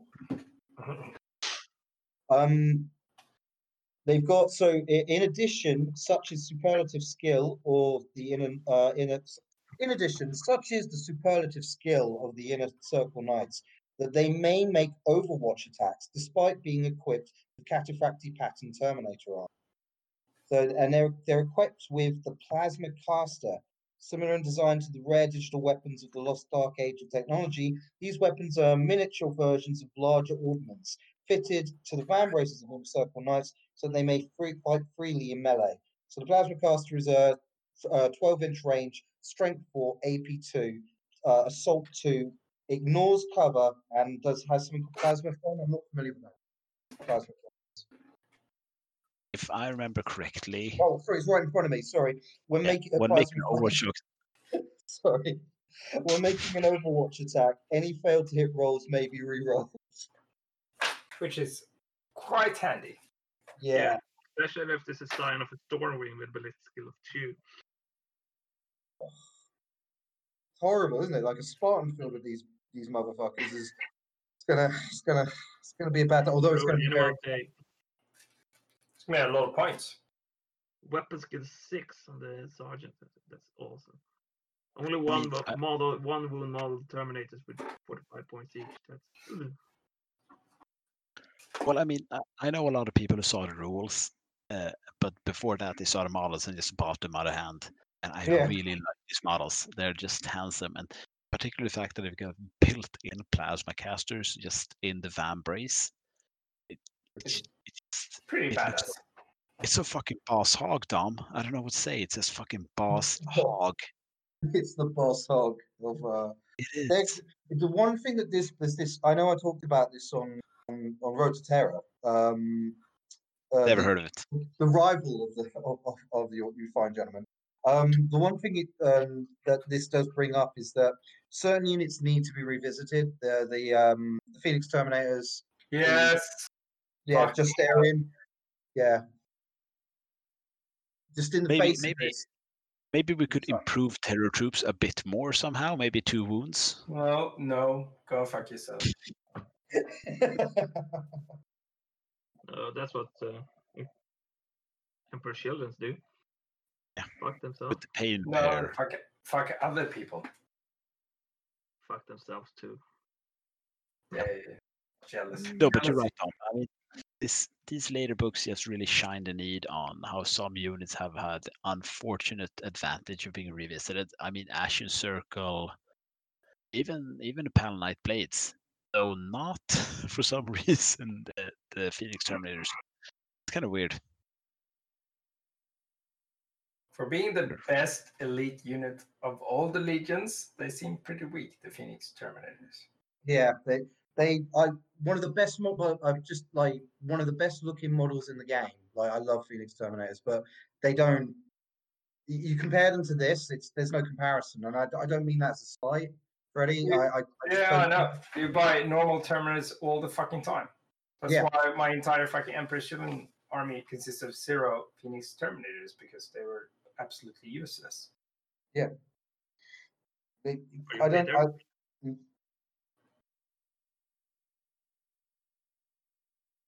and the um, what's his name? The the Justarian. Justarian absolutely need a boot, boost after this. Justarian are meant to be the best, um, but these are the best. So, well, fire well, they could be, be the best, but like uh, fire drakes are pretty good. Yeah. But fire drakes. Gorgon Terminates are pretty shitty, but that's because all the Morlocks are dead. So I, I don't know. Uh, it just seems that for elite Terminators, we have the early casts, there are some hit and miss, and the power levels between the old elite Terminates and normal Terminates are, they're like normal Terminates, are a little bit better, but not that much. And now we come into like the later books, it seems like the, the Legion Terminators, they're just fucking badass mega killing machines, while the older Legions, their Terminators are still just on par with normal Terminators. It's kind of weird. Concrete balance is always a problem. So. Well, I mean, what do you want? New books or updated working rules? Come on, get with program, Freddy. Buy more stuff. I want I'm both, good. Like we used to have in the olden days. Freddy, back in the olden days, being a white man was always needed to succeed. Times have changed.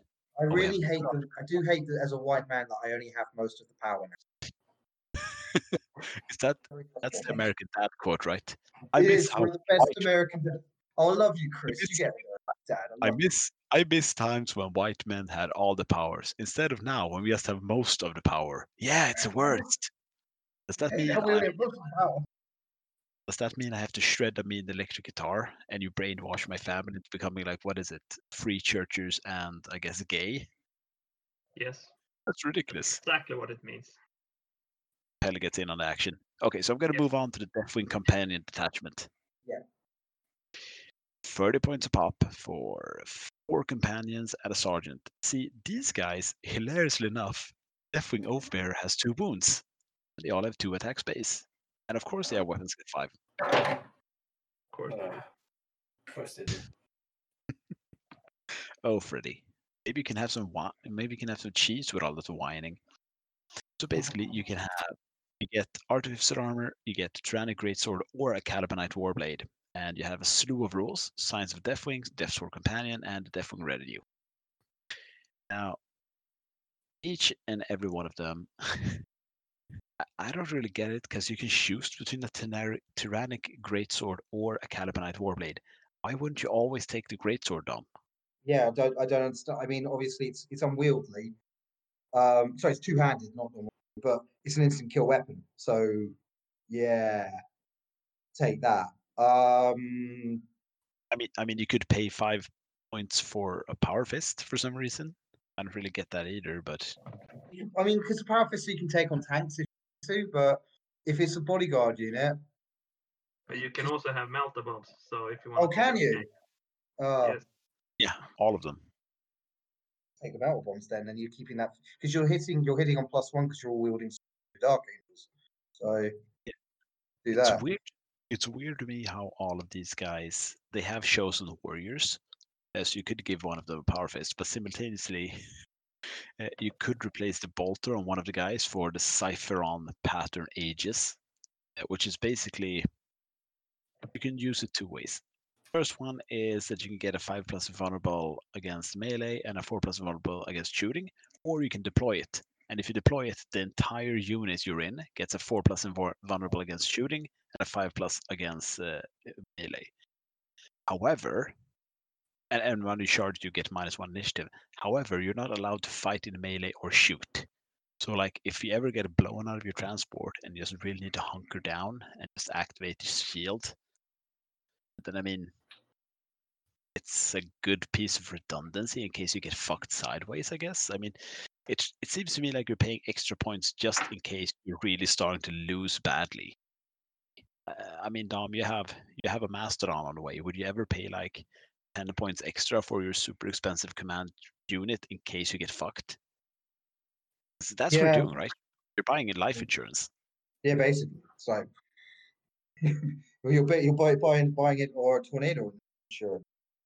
A tornado at any point. But why not? Ten points. Ten points is fine. Yeah, it's good. Um, I'd, I'd like to. I'd like to sell you this Cypheron Aegis, which protects you against tigers. Have you seen any tigers around here?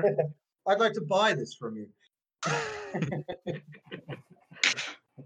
um, yeah, I think for the price as well, like ten points, pretty good.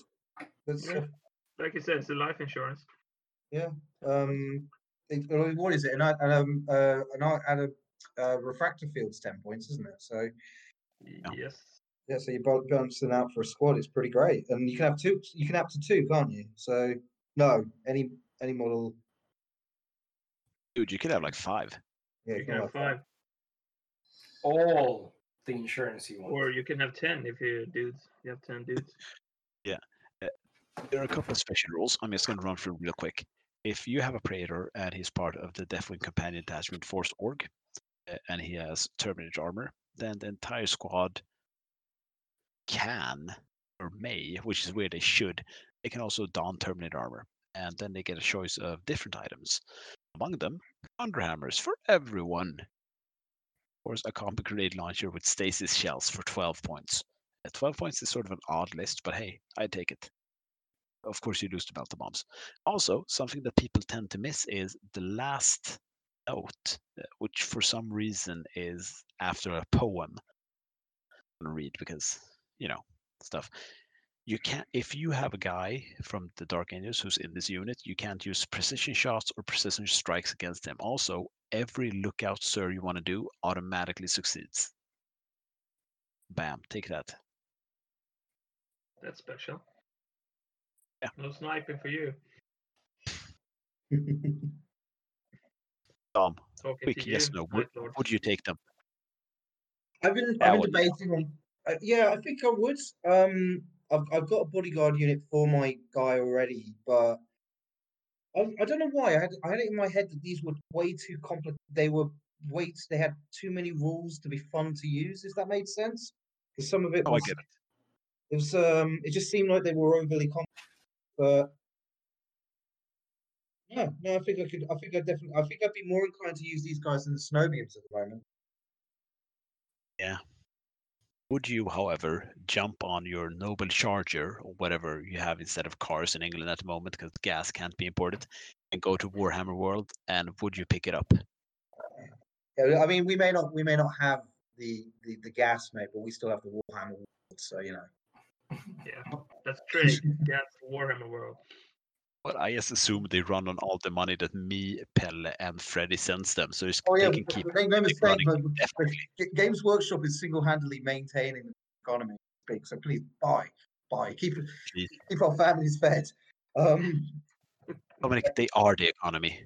Stop being silly. So, what did you ask me? It's completely left my head thinking about the poverty I live in now. would, you, would you go and buy them right now?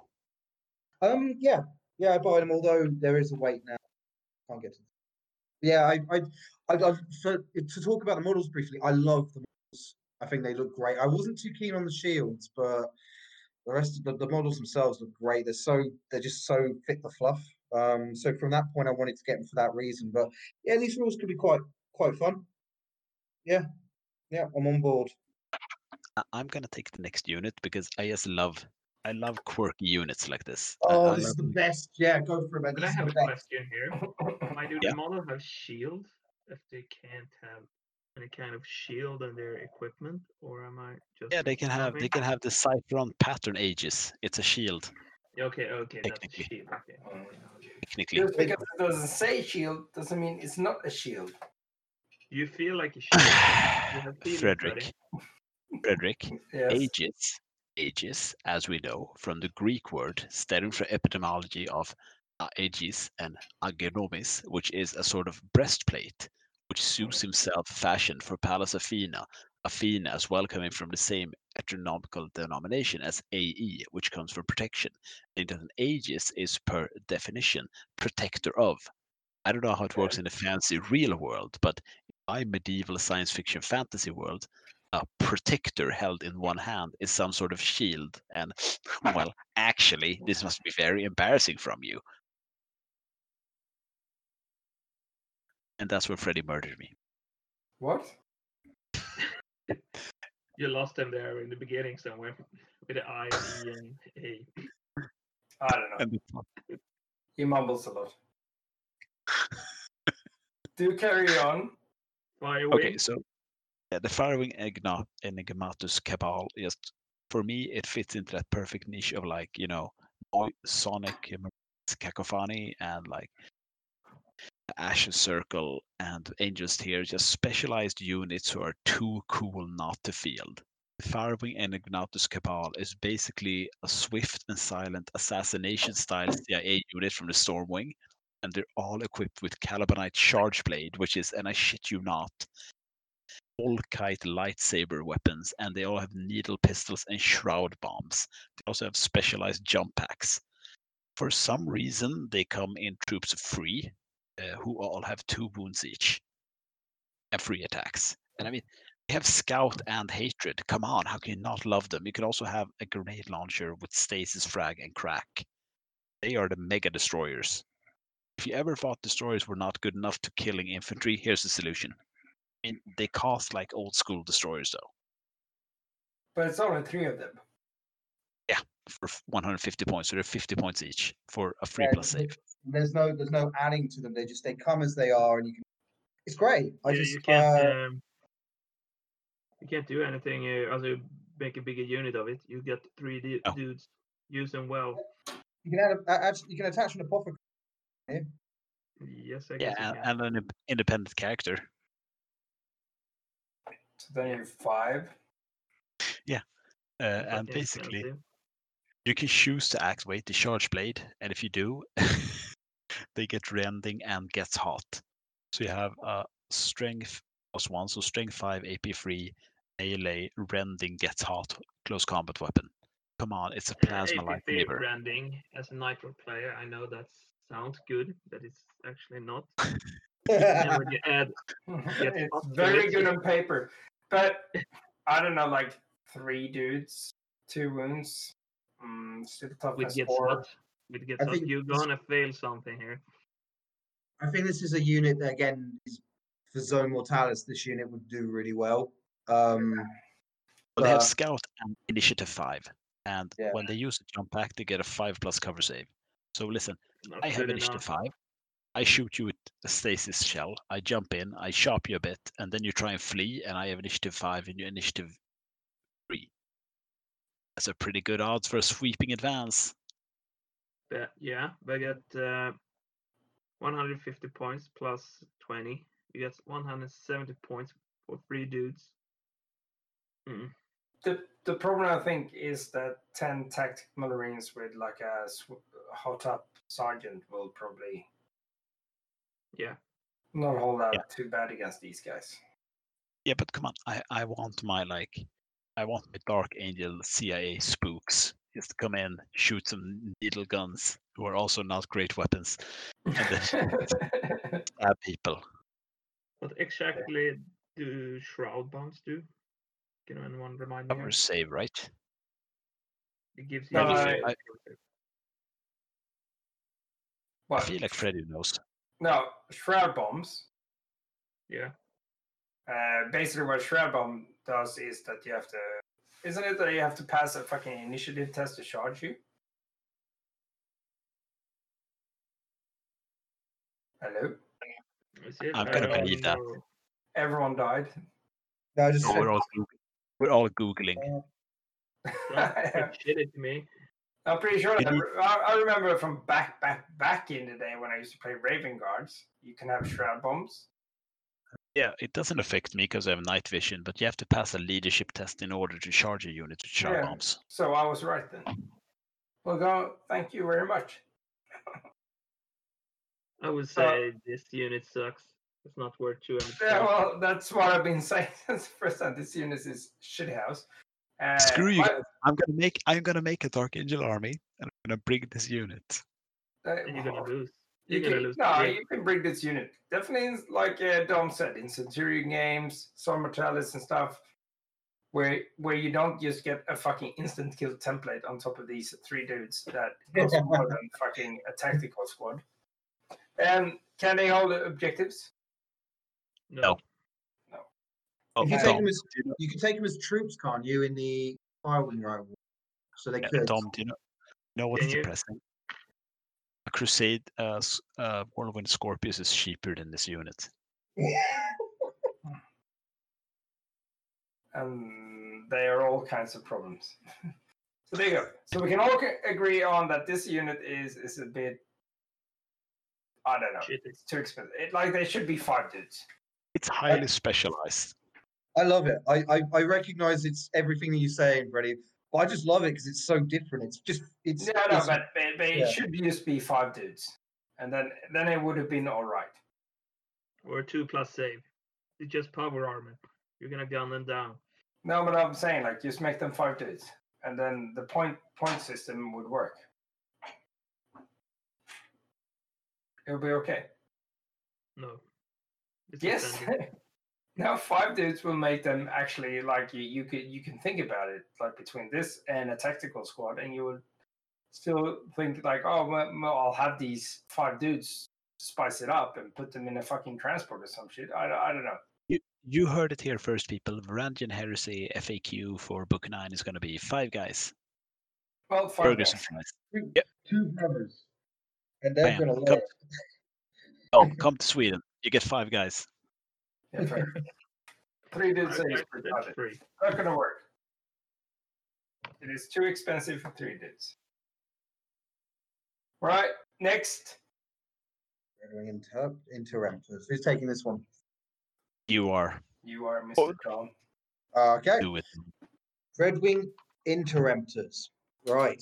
So these guys are. I, these guys are um, again another unit that's really, really nasty in Zone Mortalis, but also like you put them in a transport, get them up, they're just gonna they're gonna be nasty. So um how many is it? So it's five, but you can upgrade it. You can take up to fifteen, which is a bit special. Um for every five models in the unit, one may exchange their plasma burner for a missile launcher with suspension. Well, you know, the, the fifteen numbers is there for uh, if you want to run a certain right of war and get Spartans.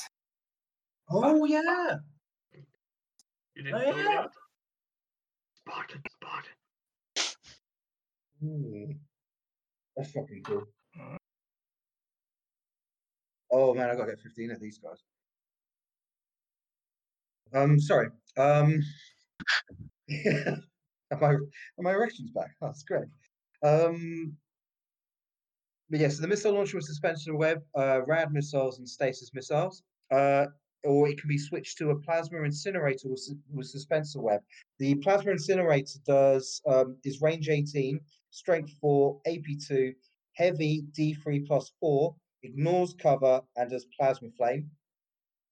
Um, yeah, and uh, right. So and we've got and they can the the is it the Prefectus, Chris? It is a prefectus, yeah. Yeah, said it right. Yay, nailed it. Uh, yes, yeah, it's so like a prefect, prefect from Harry Potter. Prefect, prefect. Prefectus, yeah, no, you, prefectus. You're doing great. Like that, prefectus. Prefectus. Prefectus Protonum. Um, yeah, so they, they can take three phosphate bombs for ten points each. So thirty points. Yeah, standard. Cool. Um, right. So they've got the they've got the their special rules are Scions of the Dreadwing. So they've already got that up there. The um, what's his name Dreadwing rule, and they can take stubborn. Uh, that's right, and they have stubborn. Um, plas- oh yeah, we didn't do what the plasma burner does. So the plasma burner is range twelve.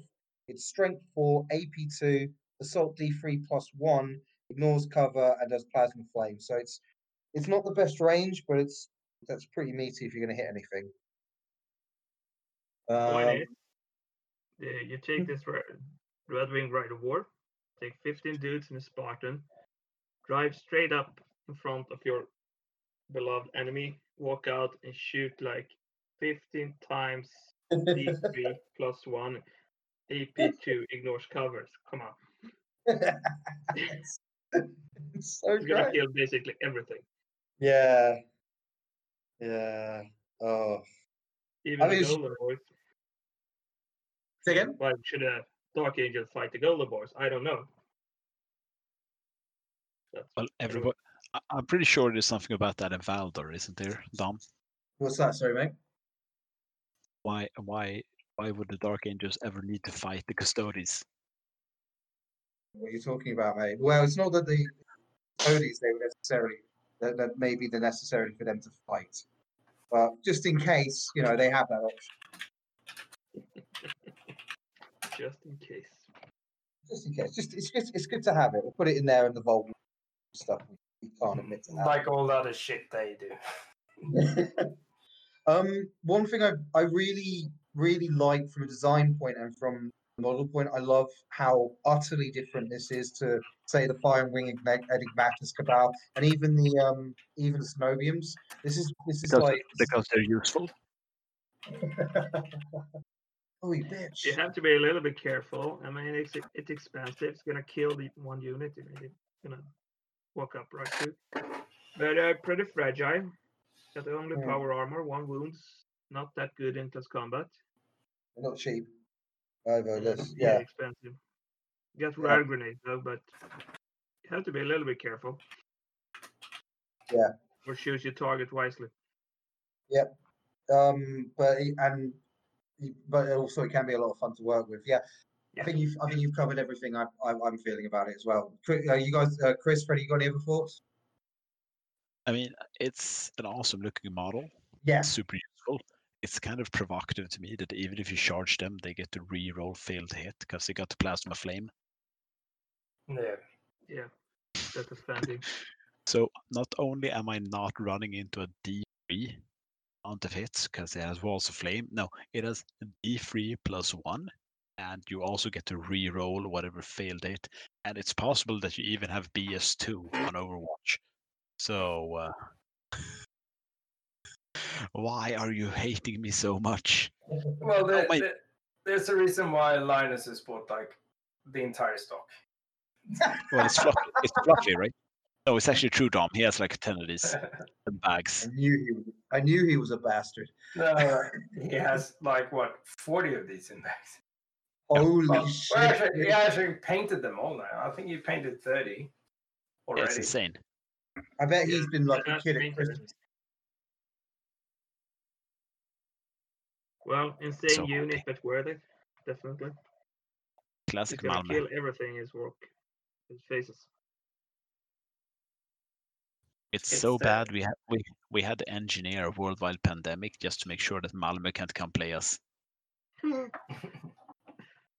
Too soon. Or the U K.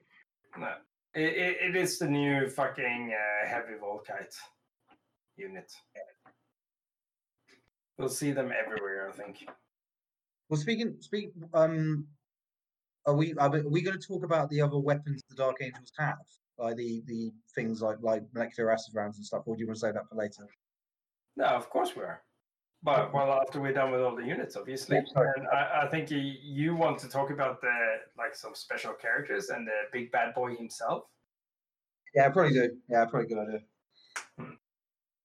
Not that everyone cares about the lion, but you know, maybe you do. I don't know. All right, well, who wants to take on the next one? I think it's time for Pelle. Is it me? Pelle's soothing voice. Yes, I win. Pelle, Pelle loves Mechanicum units. York. What? Oh, Mechanicum units, I don't know what you're talking about. Yeah. Shut the fuck up. I win Indio class battle automatic. So I have a support choice. It's one unit. Did I get it right, Mister Language there? Cindio. Yeah, sure, sure. Exindio. Uh, three hundred points. I got uh, it's a battle automata, so it's tough. Uh, toughness seven, six wounds. Uh, leadership ten, three plus save. It's a monstrous creature. Got following war gear: two dreadnought close combat weapons, two manipulator arms, two combo bolters, internal refractive field. Uh, got the following special rules: shackled, pettificia, rampage, hatred, everything, and vengeful rage. You can upgrade it with little nasty stuff. It may exchange both dreadnought class combat weapon and manipulator arm for one of the following. This reduces the model base attacks by one. It's got four attacks. And attacks pack. Pattern Phosphex Canister Launcher, Diurenius Pattern Nerve Education Shredder, something like that, Magaroon Pattern Automatic Pulse Cannon, Cytron Pattern Graviton Flux Projector. Jesus fuck. And it may also exchange board with a combo bolter with the following: two Graugans or Irad cleansers or plasma repeaters, and it may also have uh, two hundred kilometers each. So what are these relic weapons? And we didn't talk about the Thomas Crusade here earlier, but I think they show up there, so you might read uh, that part of the book. Pretty interesting. Phosphex canister launcher that range eighteen, strength five, A P two, heavy one, blast three, barrage, poison three plus, crawling fire, lingering death. Nasty. Five A P two, that's good. Well, they are fucking insane. I hate these things. Nerve induction shredder. Listen to this one. Uh, range twenty-four, strength one, uh, A P two, heavy six with ballistic skill five. Poison four plus. Spinning ignores cover.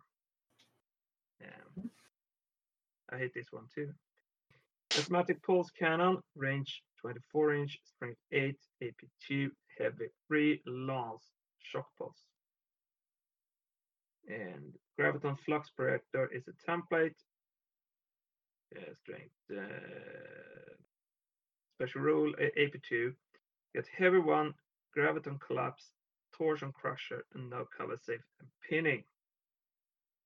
And I am not sure exactly what torsion crusher is. Can anyone please enlighten us a little bit fast? Um, I'm looking. Let's see.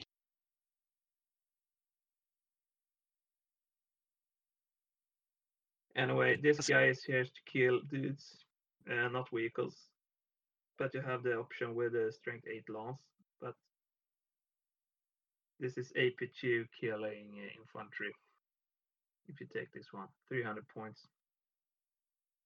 You can take up to, or you can, well, they're, they're, they're the heavy support choice, so you can take three of them, can't you? Um, yes. Yeah. It's like a uh, Dreadnought. You can't, uh, one uh, battle automat is one uh, I, unit. I just, I just, I just love that the, the Dark Angels just have in their vault. They just yeah. got these things set up and ready to go. And the Lion's like, send them in. Sorry. Yeah, I was uh, talking about uh, about the Thomas Crusade. Yeah, yeah. George, you should read that part if you haven't I done it.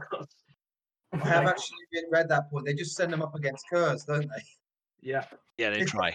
Just open the vault to send down these strange things and kill the knights. So you can remove um, your arms and replace it with relic weapons, but you lose this one attack then. When you do that, so Pellet, you... torsion crush torsion crusher is that any hull points caused against a vehicle are doubled. Okay. Oh, right. It's the same thing that the grav flux bombard has, which is uh, pretty nice. Yeah. Okay. So you can. It's a template weapon, so you can knock out your vehicles then. I can't um, wait to see models for these. I've seen a few good conversions of it already, actually. Um, I, I, I yeah. I, do you reckon they'll release it as an actual round model? Yeah. Yeah. Yeah. Can't wait to see what it looks like. It also has uh, manipulator arms, two of them. And for each manipulator arm it has, you can actually replace these with these relic weapons. But anyhow, um.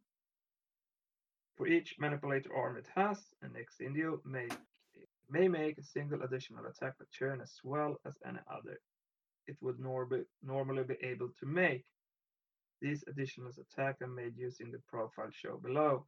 String plus one, that's actually string seven. Then A P two, melee, unwieldy, shred, severe, and cut. So that sounds nasty. And severe and cut is against fortification, I think. Yeah, the Severing Cut is the thing that. Uh, Sorry? It's the same thing that the Leviathan has. It does D three wounds per wound, I think, if I remember correctly. Yeah, that is correct. Eternal, Eternal Refractive Field. This model has a five plus invulnerable save. In addition, should the model lose its last wound, then all models within D six plus one suffer strength five A P dash hit. Don't be too close when you. um, Just takes once though. You have to um yeah, oh there's yeah the oh you yeah, yeah it's towards the end, don't worry. Yeah. And they got the following special rules. Shackle Artifact uh, Artificia. Uh, Shackle Artificia Maul gains the following special rules. It got Fearless, Adamantine Will, Fire Protocols, Machine Creature, Cybernetic, Resilience. And then you need uh, Mechanicum Tagmata Army List there. I'm not good at these rules. Chris, you are. Fire Protocols, Machine Creature, Cybernetic Resilience. Uh, basically, this means that Fire Protocols you have shoot as closest thing, Machine Creature is that you're immune. No, the Cybernetic Resilience.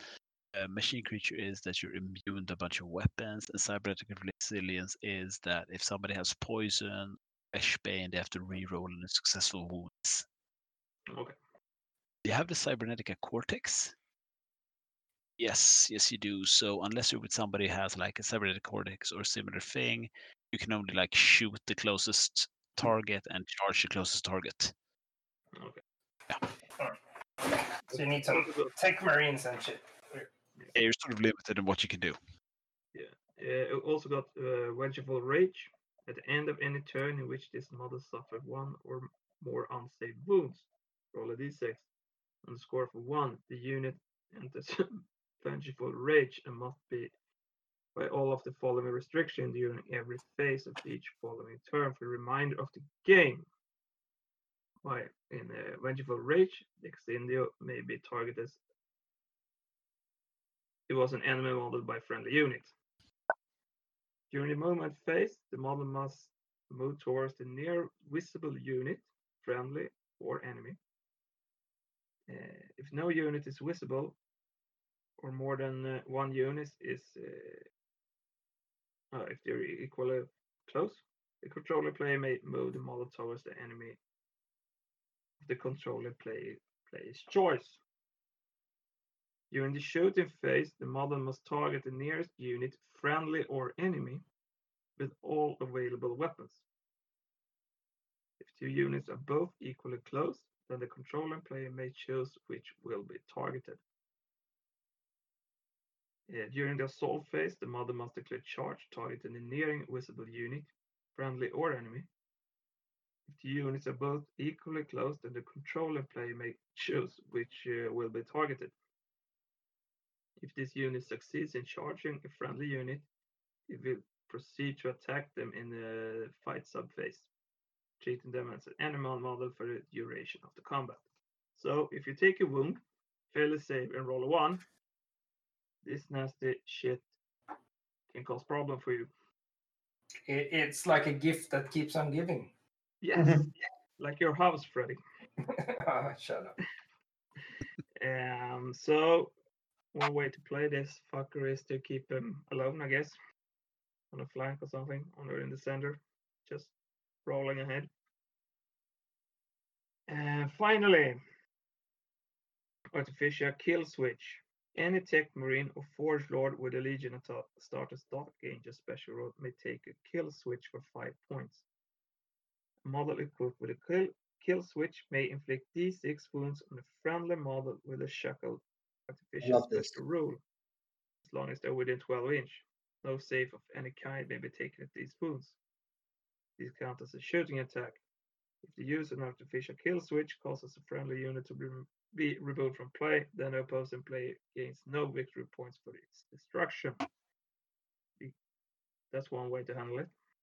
I love that. It's like the idea is it's gotten out of control. And it's like, take it out. And he springs out a clack or something. He's like, just, like, like Suicide Squad takes out, takes it out. Love it.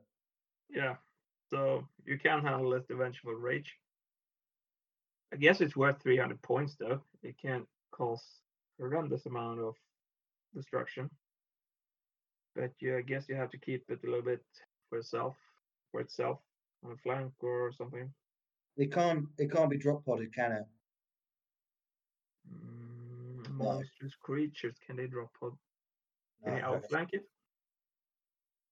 No. Maybe with the Rite of War. Hmm. Oh, oh, that's true. Um, no, because it's not an infantry unit, is it? Oh, is it? That was a monstrous creature. Yeah. It's nasty as fuck, though. I love it. I think it's great. I think it's. I think it's such a fun idea. And just like would... all the other Mechanicum units, it has fuck hundred tons of rules. Yeah. Dom, how would you convert this? Tell me. Um, I've not actually given it much thought. I, but I, off the top of my head, I would probably get a contempt. Uh, get um, oh, what's his name? Sorry, a Leviathan Dreadnought, and because it's got like five, what, four or five arms, and just and get some, uh, get some um, co- uh, contemptor arms and put them on the midsection. Maybe throw on some other bits and pieces. I don't know. Just the, the way it's to me, it seems to be even more twisted and horrific. So maybe, maybe um, I'm not, I'm not as good with the t- uh, with um, mechanical units, but one of their sort of larger body units, maybe combine it with a contemptor. Venator? Venator, yes, something like that. But still to decide. How about you? How about you, Chris? You clearly had a thought. Well, I mean, it has the same basic stat line as a Castellax, and a Castellax is that, you know, basic nightmare troop you always face when you face Mechanicum. Big motherfuckers who usually have, like, a bolt cannon with A P three. I'd probably take that one, but the Thousand Sun version, and like you said, uh, I'd probably pad it out a bit, give it maybe Contemptor legs to bring it up a bit more, like a yeah. bigger profile. And then or at probably... the Skulls Industry uh, legs that they had for... Oh yeah, Contemptor set. Don't you check out yeah. some real old Rogue Trader artwork of the Unification Horse and stuff like that? Fine. Or what? What I might do actually is that I'm gonna take. You know, have you ever played the Dark Eldar line, Dom? No. Yeah, that one, that robot thing. Yes, the, the Talos Pain Engine, uh, which looks like a hunched oh, over. Yeah, yeah. It's, like a it's basically. Uh, no, that's the old you know version. version. No. Schmert machine. The pain machine. Yeah. Attacken met the. Attacken met the. Om. Ich will anfallen mit der Schmertmaschine, mein Herr. But basically, I'd probably take maybe half a Castellax or like the Skull and Bones legs for the Contemptor. And I'd put this like hunched over armored flesh monstrosity, a blank face mask, and like tentacle arms. Because you can, on that one, you can put at least six arms because he has like small rounded sockets down his torso or carapace, whatever you want to call it. You could probably merge these two pretty decently. It'd probably yeah. look a bit more biological than you'd want it to, but I'd add more armor plates. I love this. I like, like, like you said, it says like, how do we fight Curse? Well, I want you to go down, go to the basement, go down another two steps, uh, open up uh, the box named Daddy's Hidden Toys, and then you go into the basement in that box, and then you just release the forbidden thinking machines of ancient yore and loose them on my wayward brother. Just insane. Oh yeah, also he has a Phosphex canister launcher and and, and a pulse cannon. Uh, Lion released this weapon when the Night Lord uh, took the weird allied that had kind of a living Mechanicum planet thing. Yeah, they did. That's from the books. And also, I think this is around the time that the Night Lord's got some rogue white scars. A lot of it's like, yeah, oh, yeah, my favorite brother's legion. Unleash the machine, the thinking machines. Uh, also, activate the kill switch. I'm not dumb. I'm angry, not dumb. Unleash them. Yes, I mean, I'd bring them. I think it's rather telling how everybody gets like, you know, everybody can have a Pravian or like brings along some buddy machines. And Dark Eaters are like, oh, okay, what you guys are doing, we're going to do way better. Yes. Oh, way worse. It's like horrific. It's like Spinal Tap. It goes all the way up to eleven. Yeah, all so the way up. up to eleven, properly. Yeah. yeah. Like, like... Why, why, why can you bring it up to eleven? Because we want to go beyond ten. We want to go beyond ten. Okay. Yeah. If, if you, as as they're just watching from a distance, like they're just they've unleashed it, and the and the and the chapter master with some his team, and they're just watching this insane monster charge out and just start ripping things apart from apart. You just hear the screams and they're just like going, we did a good thing today, guys. We did a good thing. It's like, it's just, all right, I think he's, I think he's, oh, he started killing our men. Okay, uh, take Marine, do it. What a waste. All right, pick it up. Let's go. So the, yeah, just love it. I love that's just their way of dealing with stuff. It's efficient. So, listen, guys, I'm sorry to be a total killjoy, but I have to vamoose. Kids are Verm- waking up. Vamoose? Vamoose? Vamoose. Bounce. I have to biggity bounce. Uh, all right. Can you, can you guys close up the special characters? I don't want to rob yeah. Dahman. Oh, right. Okay. We, we can do that. But you have to edit no this, this later, though, with your vamoose. I always do. Vamoose. Wait, are your kid waking up right now? Yes. What the fuck? It's like twelve o'clock. What's wrong with you? Yeah. It's fifteen, twenty minutes past midnight, and this kid is waking up. That's, that's a baby. What's wrong with it? Yeah, but they don't wake up at midnight.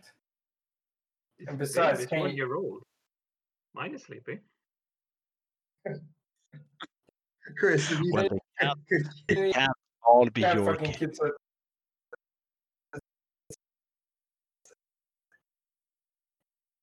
Then you have uh, kids at the same time, and also my second question is: uh, if it, if it's not one year old, can you be- breastfeed? No, we have formula. It's so weird. I can hear you, Freddy, but it just sounds like wah, wah, wah, wah. Chris is a modern man. You, he can do everything. Yeah. Do, you want me to, yeah. do you want me to fix you? Because he can feel it. Do you want some formula too? Is that what it's about? Do you want to be the baby? Is it hard being the big boy now? Do you want to be the baby again? Okay, let's stop this and talk about Carswain instead. Right. Well, I'm I'm gonna miss two of you. I don't want to say who because my tar- the third person is gonna say it in a way that he doesn't understand. Uh, I'm gonna miss you, Dahman Pelle. So uh, you.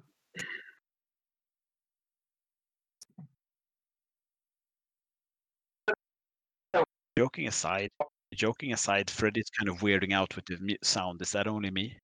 No, I'm getting yeah, it as well. Look, sounding weird. Okay. No, but we can't really hear you. Freddy, can you hear us? Ready? Ready? Ready? Ready?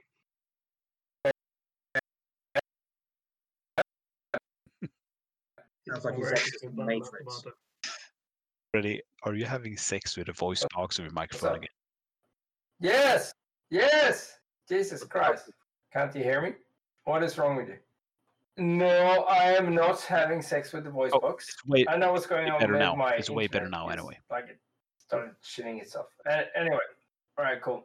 Uh, the thing is, we'll make like a quiet pause for like uh, five seconds, so you'll find it when you... Super appreciate it. Audacity this shit.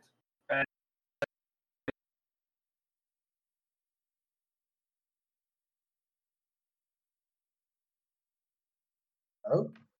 Hello, Freddy. You're disappearing again. Oh, I thought he was doing the quiet pause thing. Okay, well, I'm going to disconnect. Dom, always okay, a pleasure. Mate. Take care. Oh, thanks, to, thanks, to, thanks, mate. I'll speak to you soon, all right? Yeah, take care. Love you. Bye. Bye. Bye.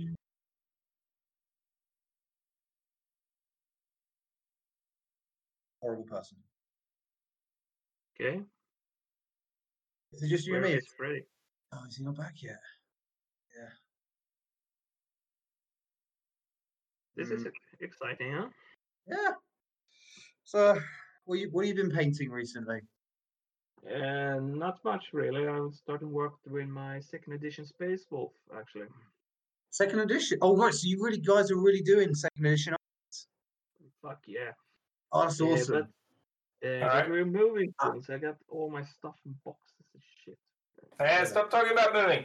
All right, let's do this uh, awesome pause because it's my bad. internet seems yeah my my internet seems to be, I don't know, shitting itself all, all of a sudden.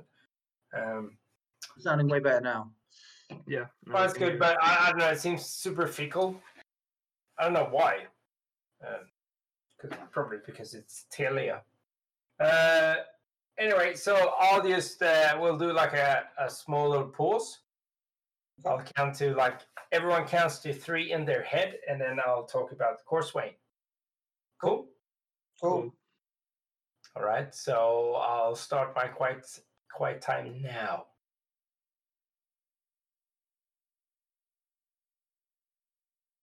All righty, so Courseway. Uh, I have to say, two hundred points for this motherfucker.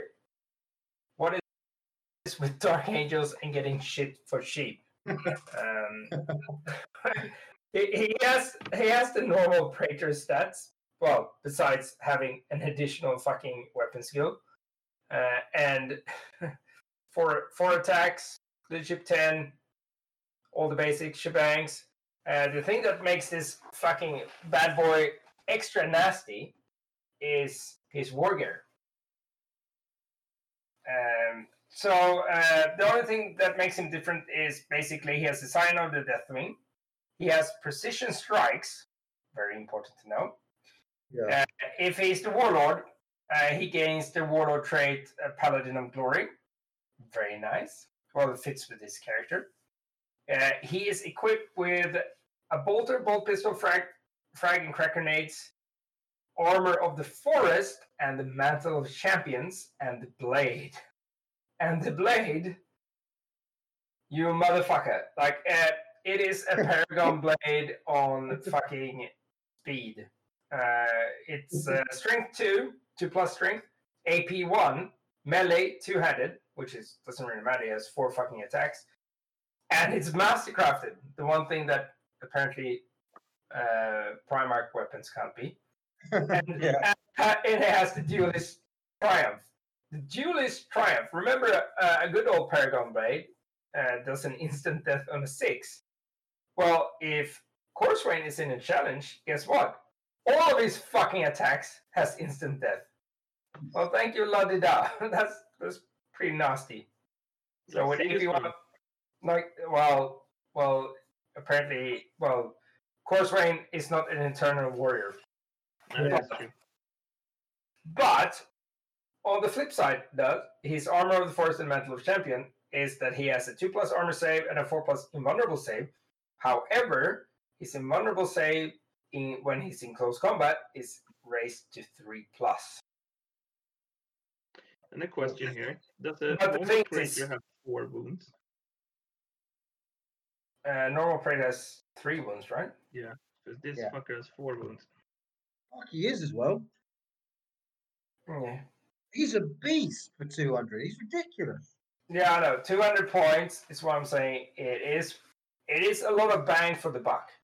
Yeah.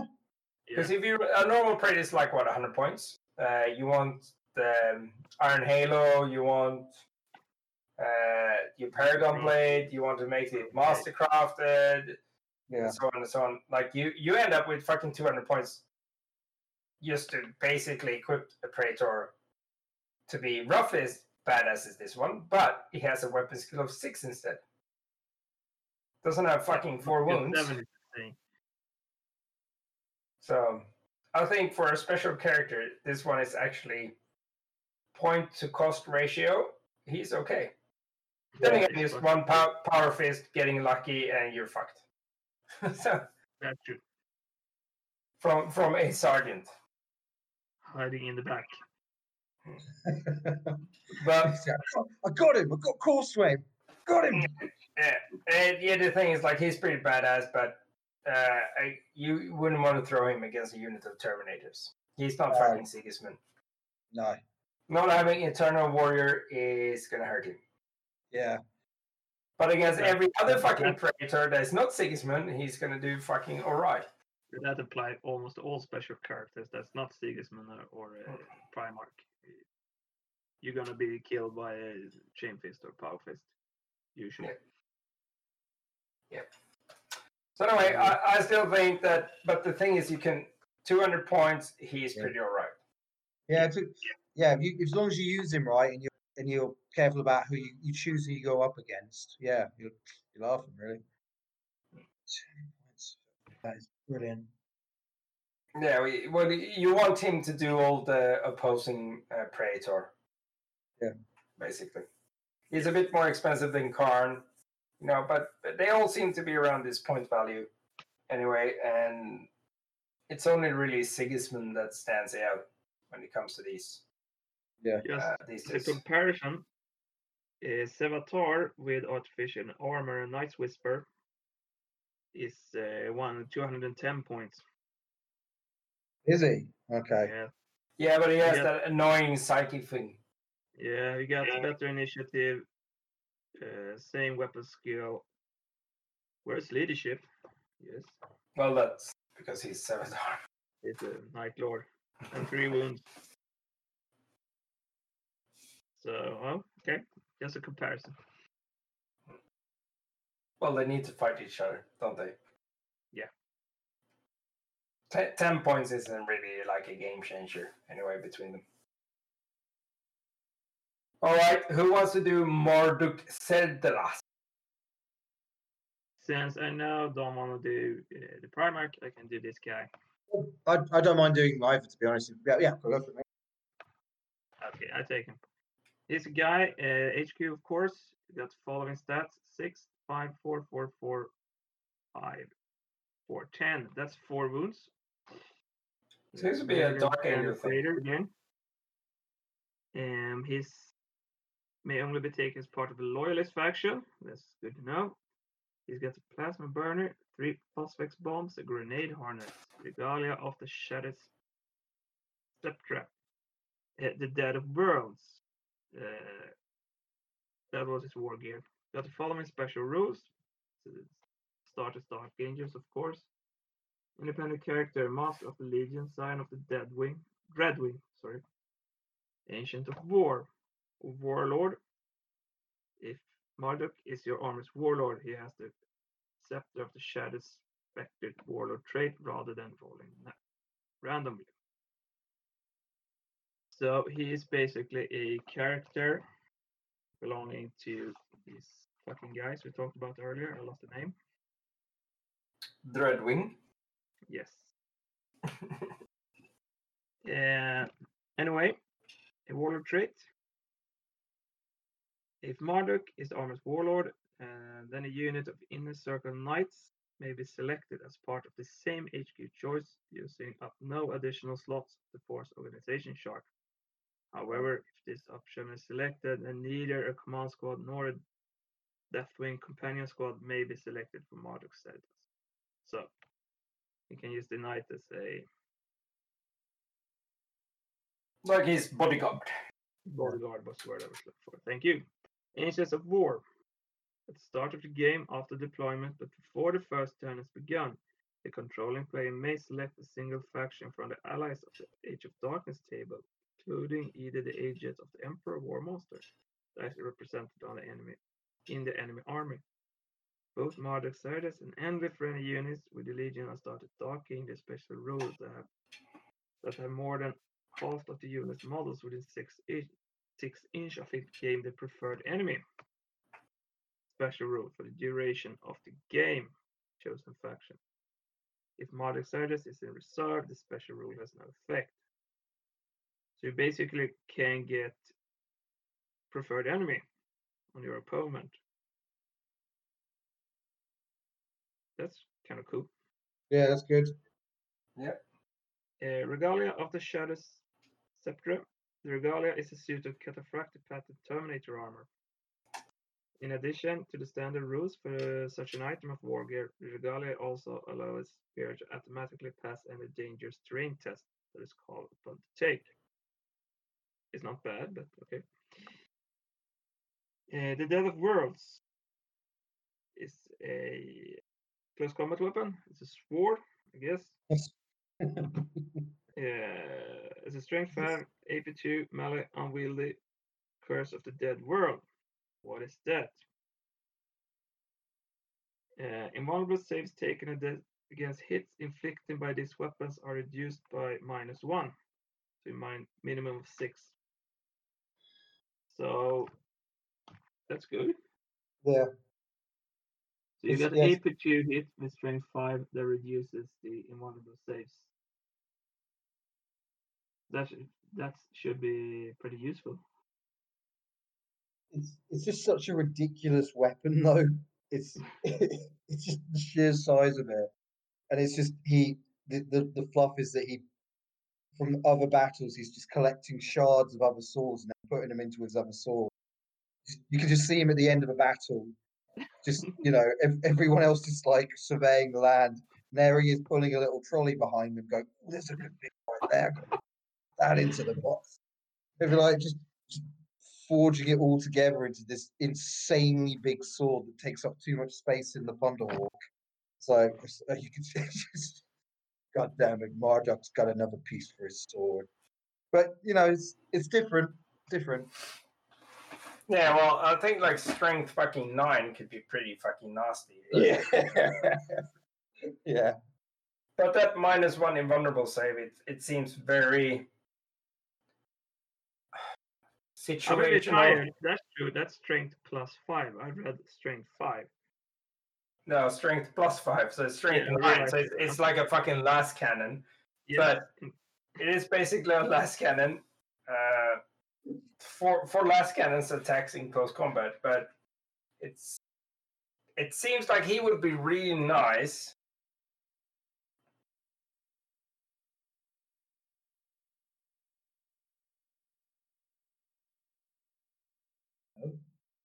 It seems like it would be really nice if he was combined with someone else, but I, I don't know. But yeah, still, you'll you'll hit the other fucking Praetor, and he will save on a five plus, and he'll save on a four plus, I guess. Yeah. But uh, as you said, there's four last cannon hits, schmack. Yeah, but it's war. But twenty more points than uh, Corswain, so I don't know. Uh, I still think that Corswain would win out there. Well, this guy instant kills whatever he hits. Yeah, I think I don't know. I, I think they're they're kind of similar in fighting, like mathematically, because you, the, each of them have four attacks. Both of them will wound on two pluses. Both of them will fucking instant death if you kill them. Corswain will usually hit another Praetor on threes, while this dude will hit on fours. So I don't know. I, I still think Corswain is better. He gets in first. He's gonna, yeah. He's gonna hard. Is that that Marduk's Deadass can go up to like a land raid and just like, here's my sword, and you smack. Holy fuck. That's true. It's useful against vehicles. That might be Thanks. worth something. He, he just he just takes forever to get there. He slowly kept making his way over. Yes, Same. He's walking with his cataphractic army, with the, but he can walk through dangerous terrain. Yeah, but he, he will be in a transport with his uh, extra fucking knight dudes. Oh yeah. But the thing, yeah. the thing is, like that that Death Star would be so fucking overpowerful, and probably with cataphractic you can't sweep. So I don't really know what what what he's gonna destroy that someone else isn't destroying better. I guess if he goes after like Contemptors and Dreadnoughts and shit, but it seems like a Terminator with a Power Fist can do all the stuff he can do, but a little bit easier. And cheaper. And cheaper. So I don't know. Like he, he's a cool dude, and I would love someone model that enormous fucking Megazord that's three times as big as him, but let's see when Forge World re- release a model of him. Okay. He would definitely look cool as a, a commander of those knights. For sure. All right, Mister Dom, the bad boy himself, the unshaven, long-haired fucking mongrel. I, I, I do remember all the years back about the argument about if the lion were blonde, if he was black, or if he had a beard, if he had not a beard. You remember that? Yeah, yeah. No, really. Many, many. Deb- this was a heavily debated thing. Um, I hate his beard. I really hate it. I think the Wolf King should have a beard. It's like you should swap their heads. But it's a pretty nice model aside from that. Um, oh, here he is, ladies and gentlemen, the Primarch of the First Legion, the Lord of Caliban, Lionel Johnson. So the first Primarch. Um, his he comes with the special rules of being a Primarch. So he has uh, independent character, eternal warrior, fear, adamantium will, fleet, fearless, and it will not die. Uh, master of the Legion, precision strike, and precision shot. He's uh sorry the Dark Angels, the point of the blade, um, which we'll get, uh, which I'll see now. When the Lion went forth to battle, he had what one goal: the destruction of the foe by the most efficient means possible. He beset his enemy as swiftly as he was able, and from every avenue of assault, holding back no scrap of his resolve. No tactical ploy or show of strength could stay his judgment, now slow nor slow his onslaught once battle was joined, for it could end only on the point of a blade. So I could just go to actually what the rule meant, sorry. Um, I just got really in the moment. After declaring a charge for Lionel Johnson and any unit he has joined, the controlling player may choose to move eight inches, ignoring the effect of difficult terrain or dangerous terrain, instead of rolling for the charge range normally. That's amazing. Um, right, so he's um, uh, so the next one is the Lion's Collar. Um, Uh, when re- uh, when reduced to four wounds or less, the Lion gains plus one attack, increased to two uh, plus two attacks when reduced to two wounds or less. So he just gets nastier as you're hitting him. Um, we've got uh, an absolute focus. In any assault phase, Lionel Johnson is never required to roll more than four plus to hit any enemy model, regardless of the enemy's weapon skill, any special rules or modifiers in play. Right. Um, That's good against horrors. Yeah. Yeah. Um, he's very bulky, so it's not fat, but he's bulky, and he's got uh, and Deathwing companions. Um, so a unit of dre- uh, Deathwing companions may be included as part of the same Lord of War choice as Lionel Johnson. If selected, Lionel Johnson must join this unit and may not voluntarily leave it during play. That's great. I like that. Um, Yeah, that's very fluffy and it works.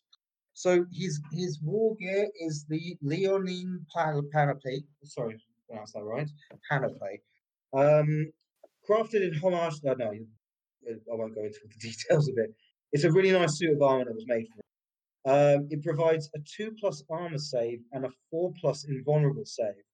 The first failed invulnerable save made for the Lionel Johnson each turn may be re-rolled.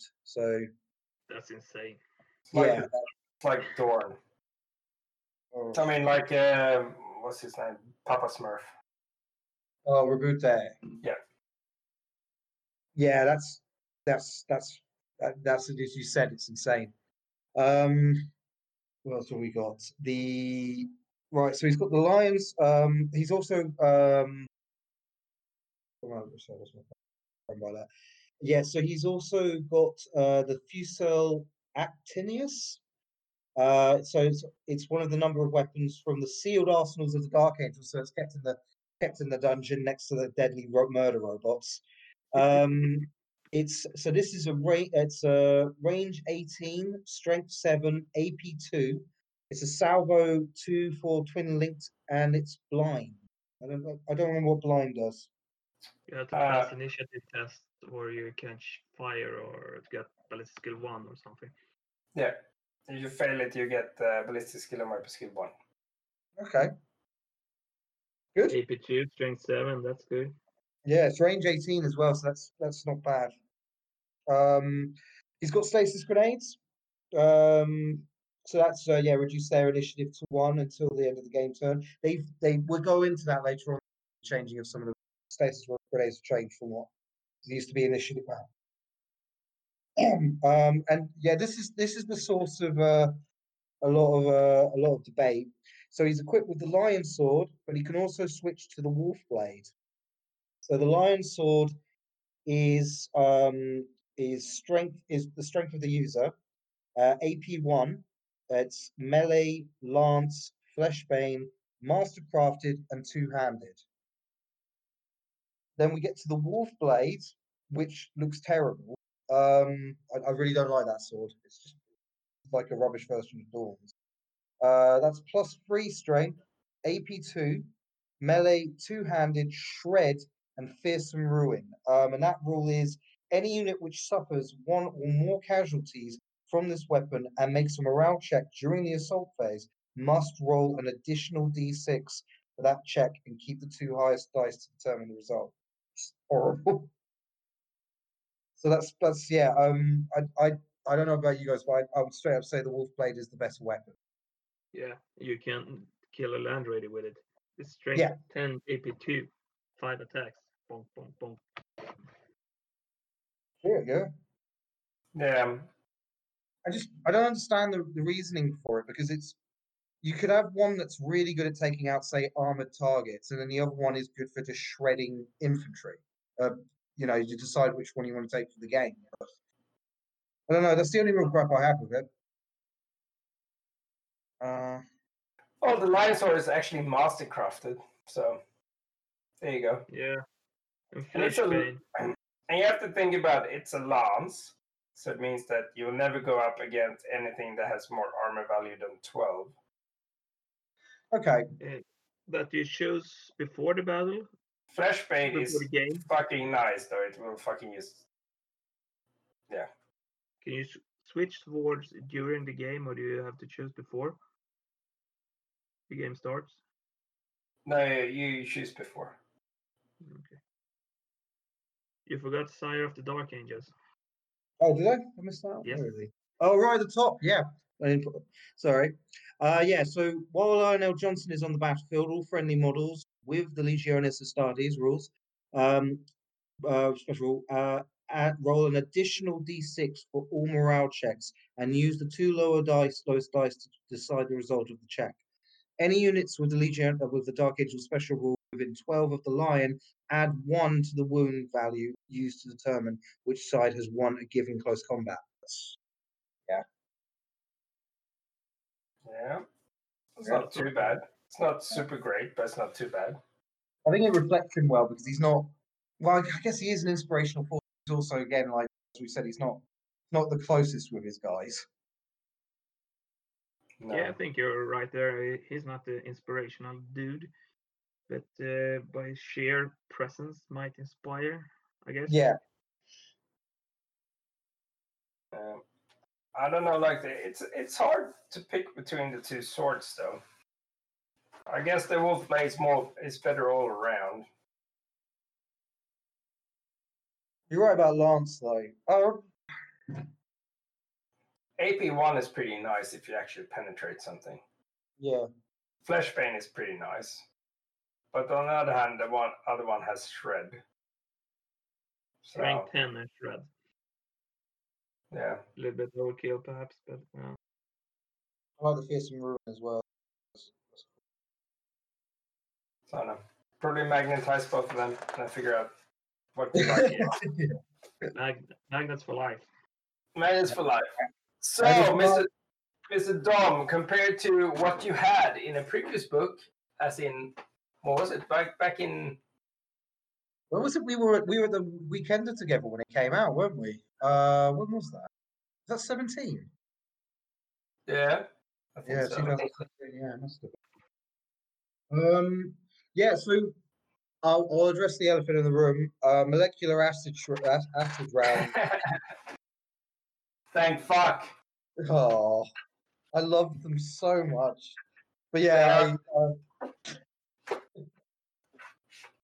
It was a bit too much. Yeah, I, I suppose it was a bit. I mean, I, I was I was playing um, I was playing like uh, what's his name? Uh, well, the Gorgon Terminators. It was a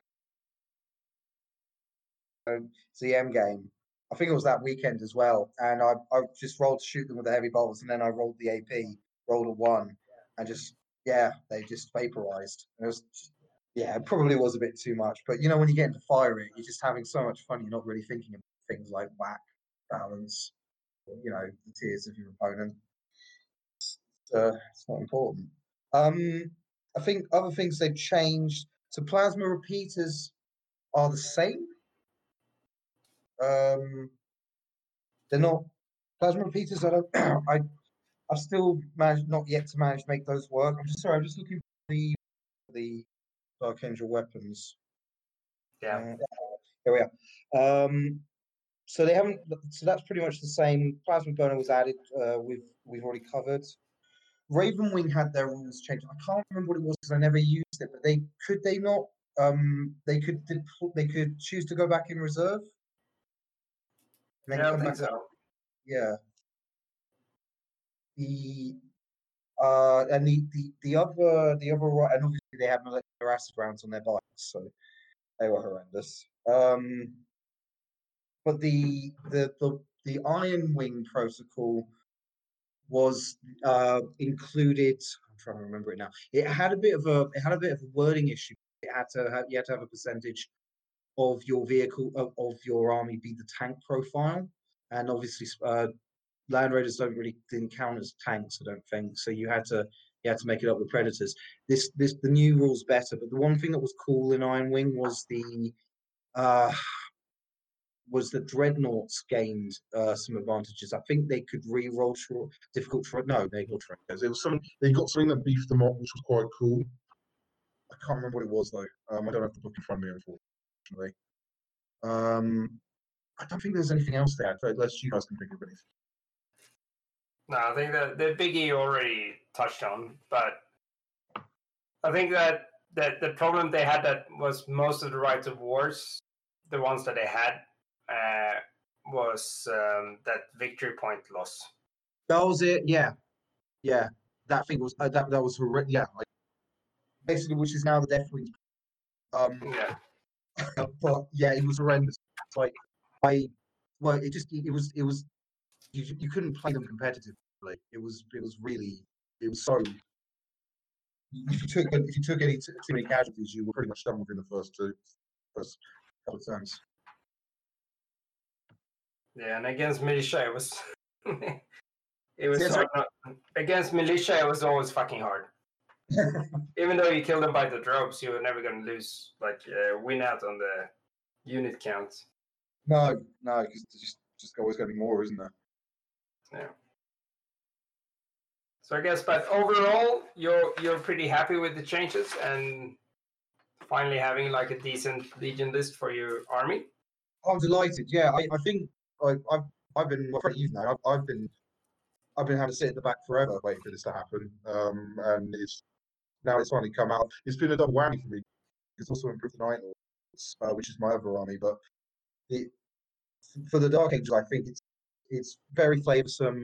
It's not overpowered. Like there's, there's, there is some, there is some, there is some techy stuff in there, but it's also it's balanced out a bit with some stuff that doesn't allow you to just completely go over the top of the units you could have. Um, yeah, I, I, I, I really, I, I will actually probably try and field all of the wings at some point in some different way because there's, there's just more ways to go about it. And yeah, just. Light. Is yeah, there anything that you really want to add to your army right now after this book? You don't um, yeah. You've been waiting Talk, for or something? Um, I think talk, after talking with you guys, I got I got a lot more excited about Cenobians. I don't know why I've just not been that taken with my new everybody field them as well. Um, but in Deathwing Companions, I'm going to give those a go. I was just looking at the rules. So the, the only thing that I've got an issue with with the Deathwing Companions is the transport they can take is the is a Proteus. You can't take a Phobos, which for for a unit that's kind of a combat unit, that's going to be that's a bit of a pain in the neck. Yeah, uh, but aside from that, still they still got that shield, haven't they? So we utilize that. Uh, um, yeah, so it well, seems like a very defensive, offensive unit. So I guess yeah. kind of fits with that. It's worse. I mean, worst worst comes I could just get them a Spartan, I guess. Just play Spartan in that. It's all about the Spartans. Um. Yeah, I, I and to be honest, I'm going to get the interrupters. I actually started building the uh the file in Kabul, uh, guys. Um, just because it's a fun, even even though the, the, the rules are a little bit iffy, but they're not they're not iffy. Sorry, like the units, the unit survivability is a bit iffy. Um, I, it's just going to be it's a lot of fun to build, and just to have.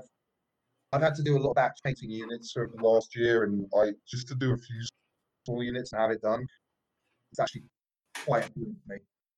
Well, I guess from like a hobby perspective, and especially when you play Somatars or Centurions, like the small, th- there's not that many three-man units in the game, really. Like when it comes to Marine units, I don't think there's anyone, is there? I can't think of any. Um, there's the Flying um, Golden Boys. They are free, right? But uh, yeah, but it, it isn't your uh, what do you call it? Your fucking Terminator dudes with the sights. Side. Yeah, they can't. They start with two, but you can add up to ten. Yeah, but it, it's like it at least is one of those small units sort of thing. Yeah, you can make it small if you want to. That's true. Yeah. But but besides that, it's not that many units that have like just three dudes. I'm thinking now. I know. I don't think so. No, it's it's super rare. Yeah. Which I think it's the appeal of it, because it's just so different. Uh, and again, you've got the Interrupters are a fifteen-man unit, which is, yeah. which is different, or not. Which is also like on the other side. So I, I guess they have like, well, it reflects like the First Legion a lot, because you have you have the small units, you have the big units, like they, they really have a little bit of everything. So yeah, which kind of ties in with the fluff that they are like the one that started Trying trialing out all the different tactics before the, all the other legions were even thought of. So yeah, and and, and the, these rules and these units are really well, great amount of variety. Yeah, I think I think a lot of thought's gone into this, and it's and it's it shows. Yeah. Yeah. And I think it's going to be good, because the one thing I, I get the impression of, and especially like seeing the different hobby progress from other people, is that we probably won't see that many Dark Angel armies alike, at least not initially.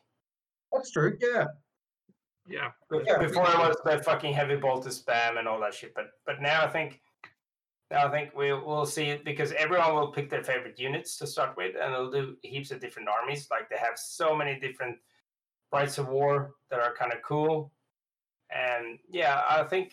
I think we'll see a couple of years now, like uh, one or two years, where, where there'll be a lot of variety, at least for the Dark Angel players. Yeah, and and that's and, and for so many armies which don't, like White Star Army, pretty much it's going to be a Black Army, isn't it? It's just it's, yeah, it's yeah, it's good. It's good that they've captured the uniqueness of this legion, and and and, and the history it has, and, and giving you the opportunity to. For that and, and add your own and add your own uh, perspective to it. Yeah, yeah. No, that's good. All right, I, I guess that's a perfect segue then to go for a break. And thanks for being on the show, Dom.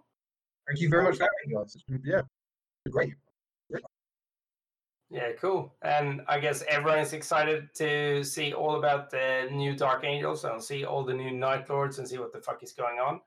Can't wait for this Corona shit to be over so we can actually start playing. Because so far, uh, I think we we got to play.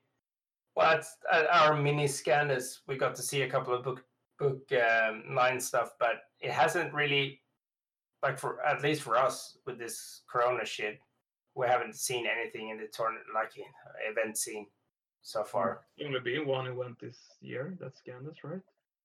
Yeah. Well, we had Raltech just before Corona hit us, but yeah, okay.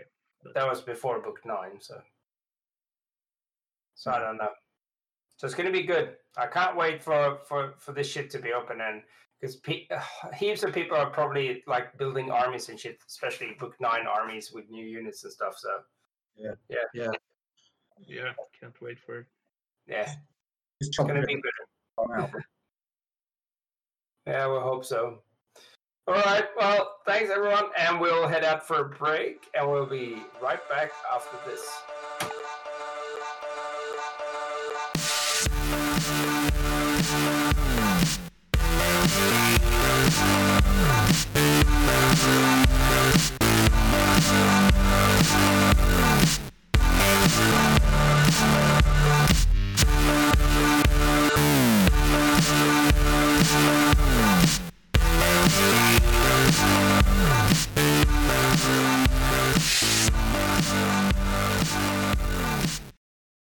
Uh, you all enjoyed that extra long segment of uh, the Angels of Caliban, the Angels of Darkness.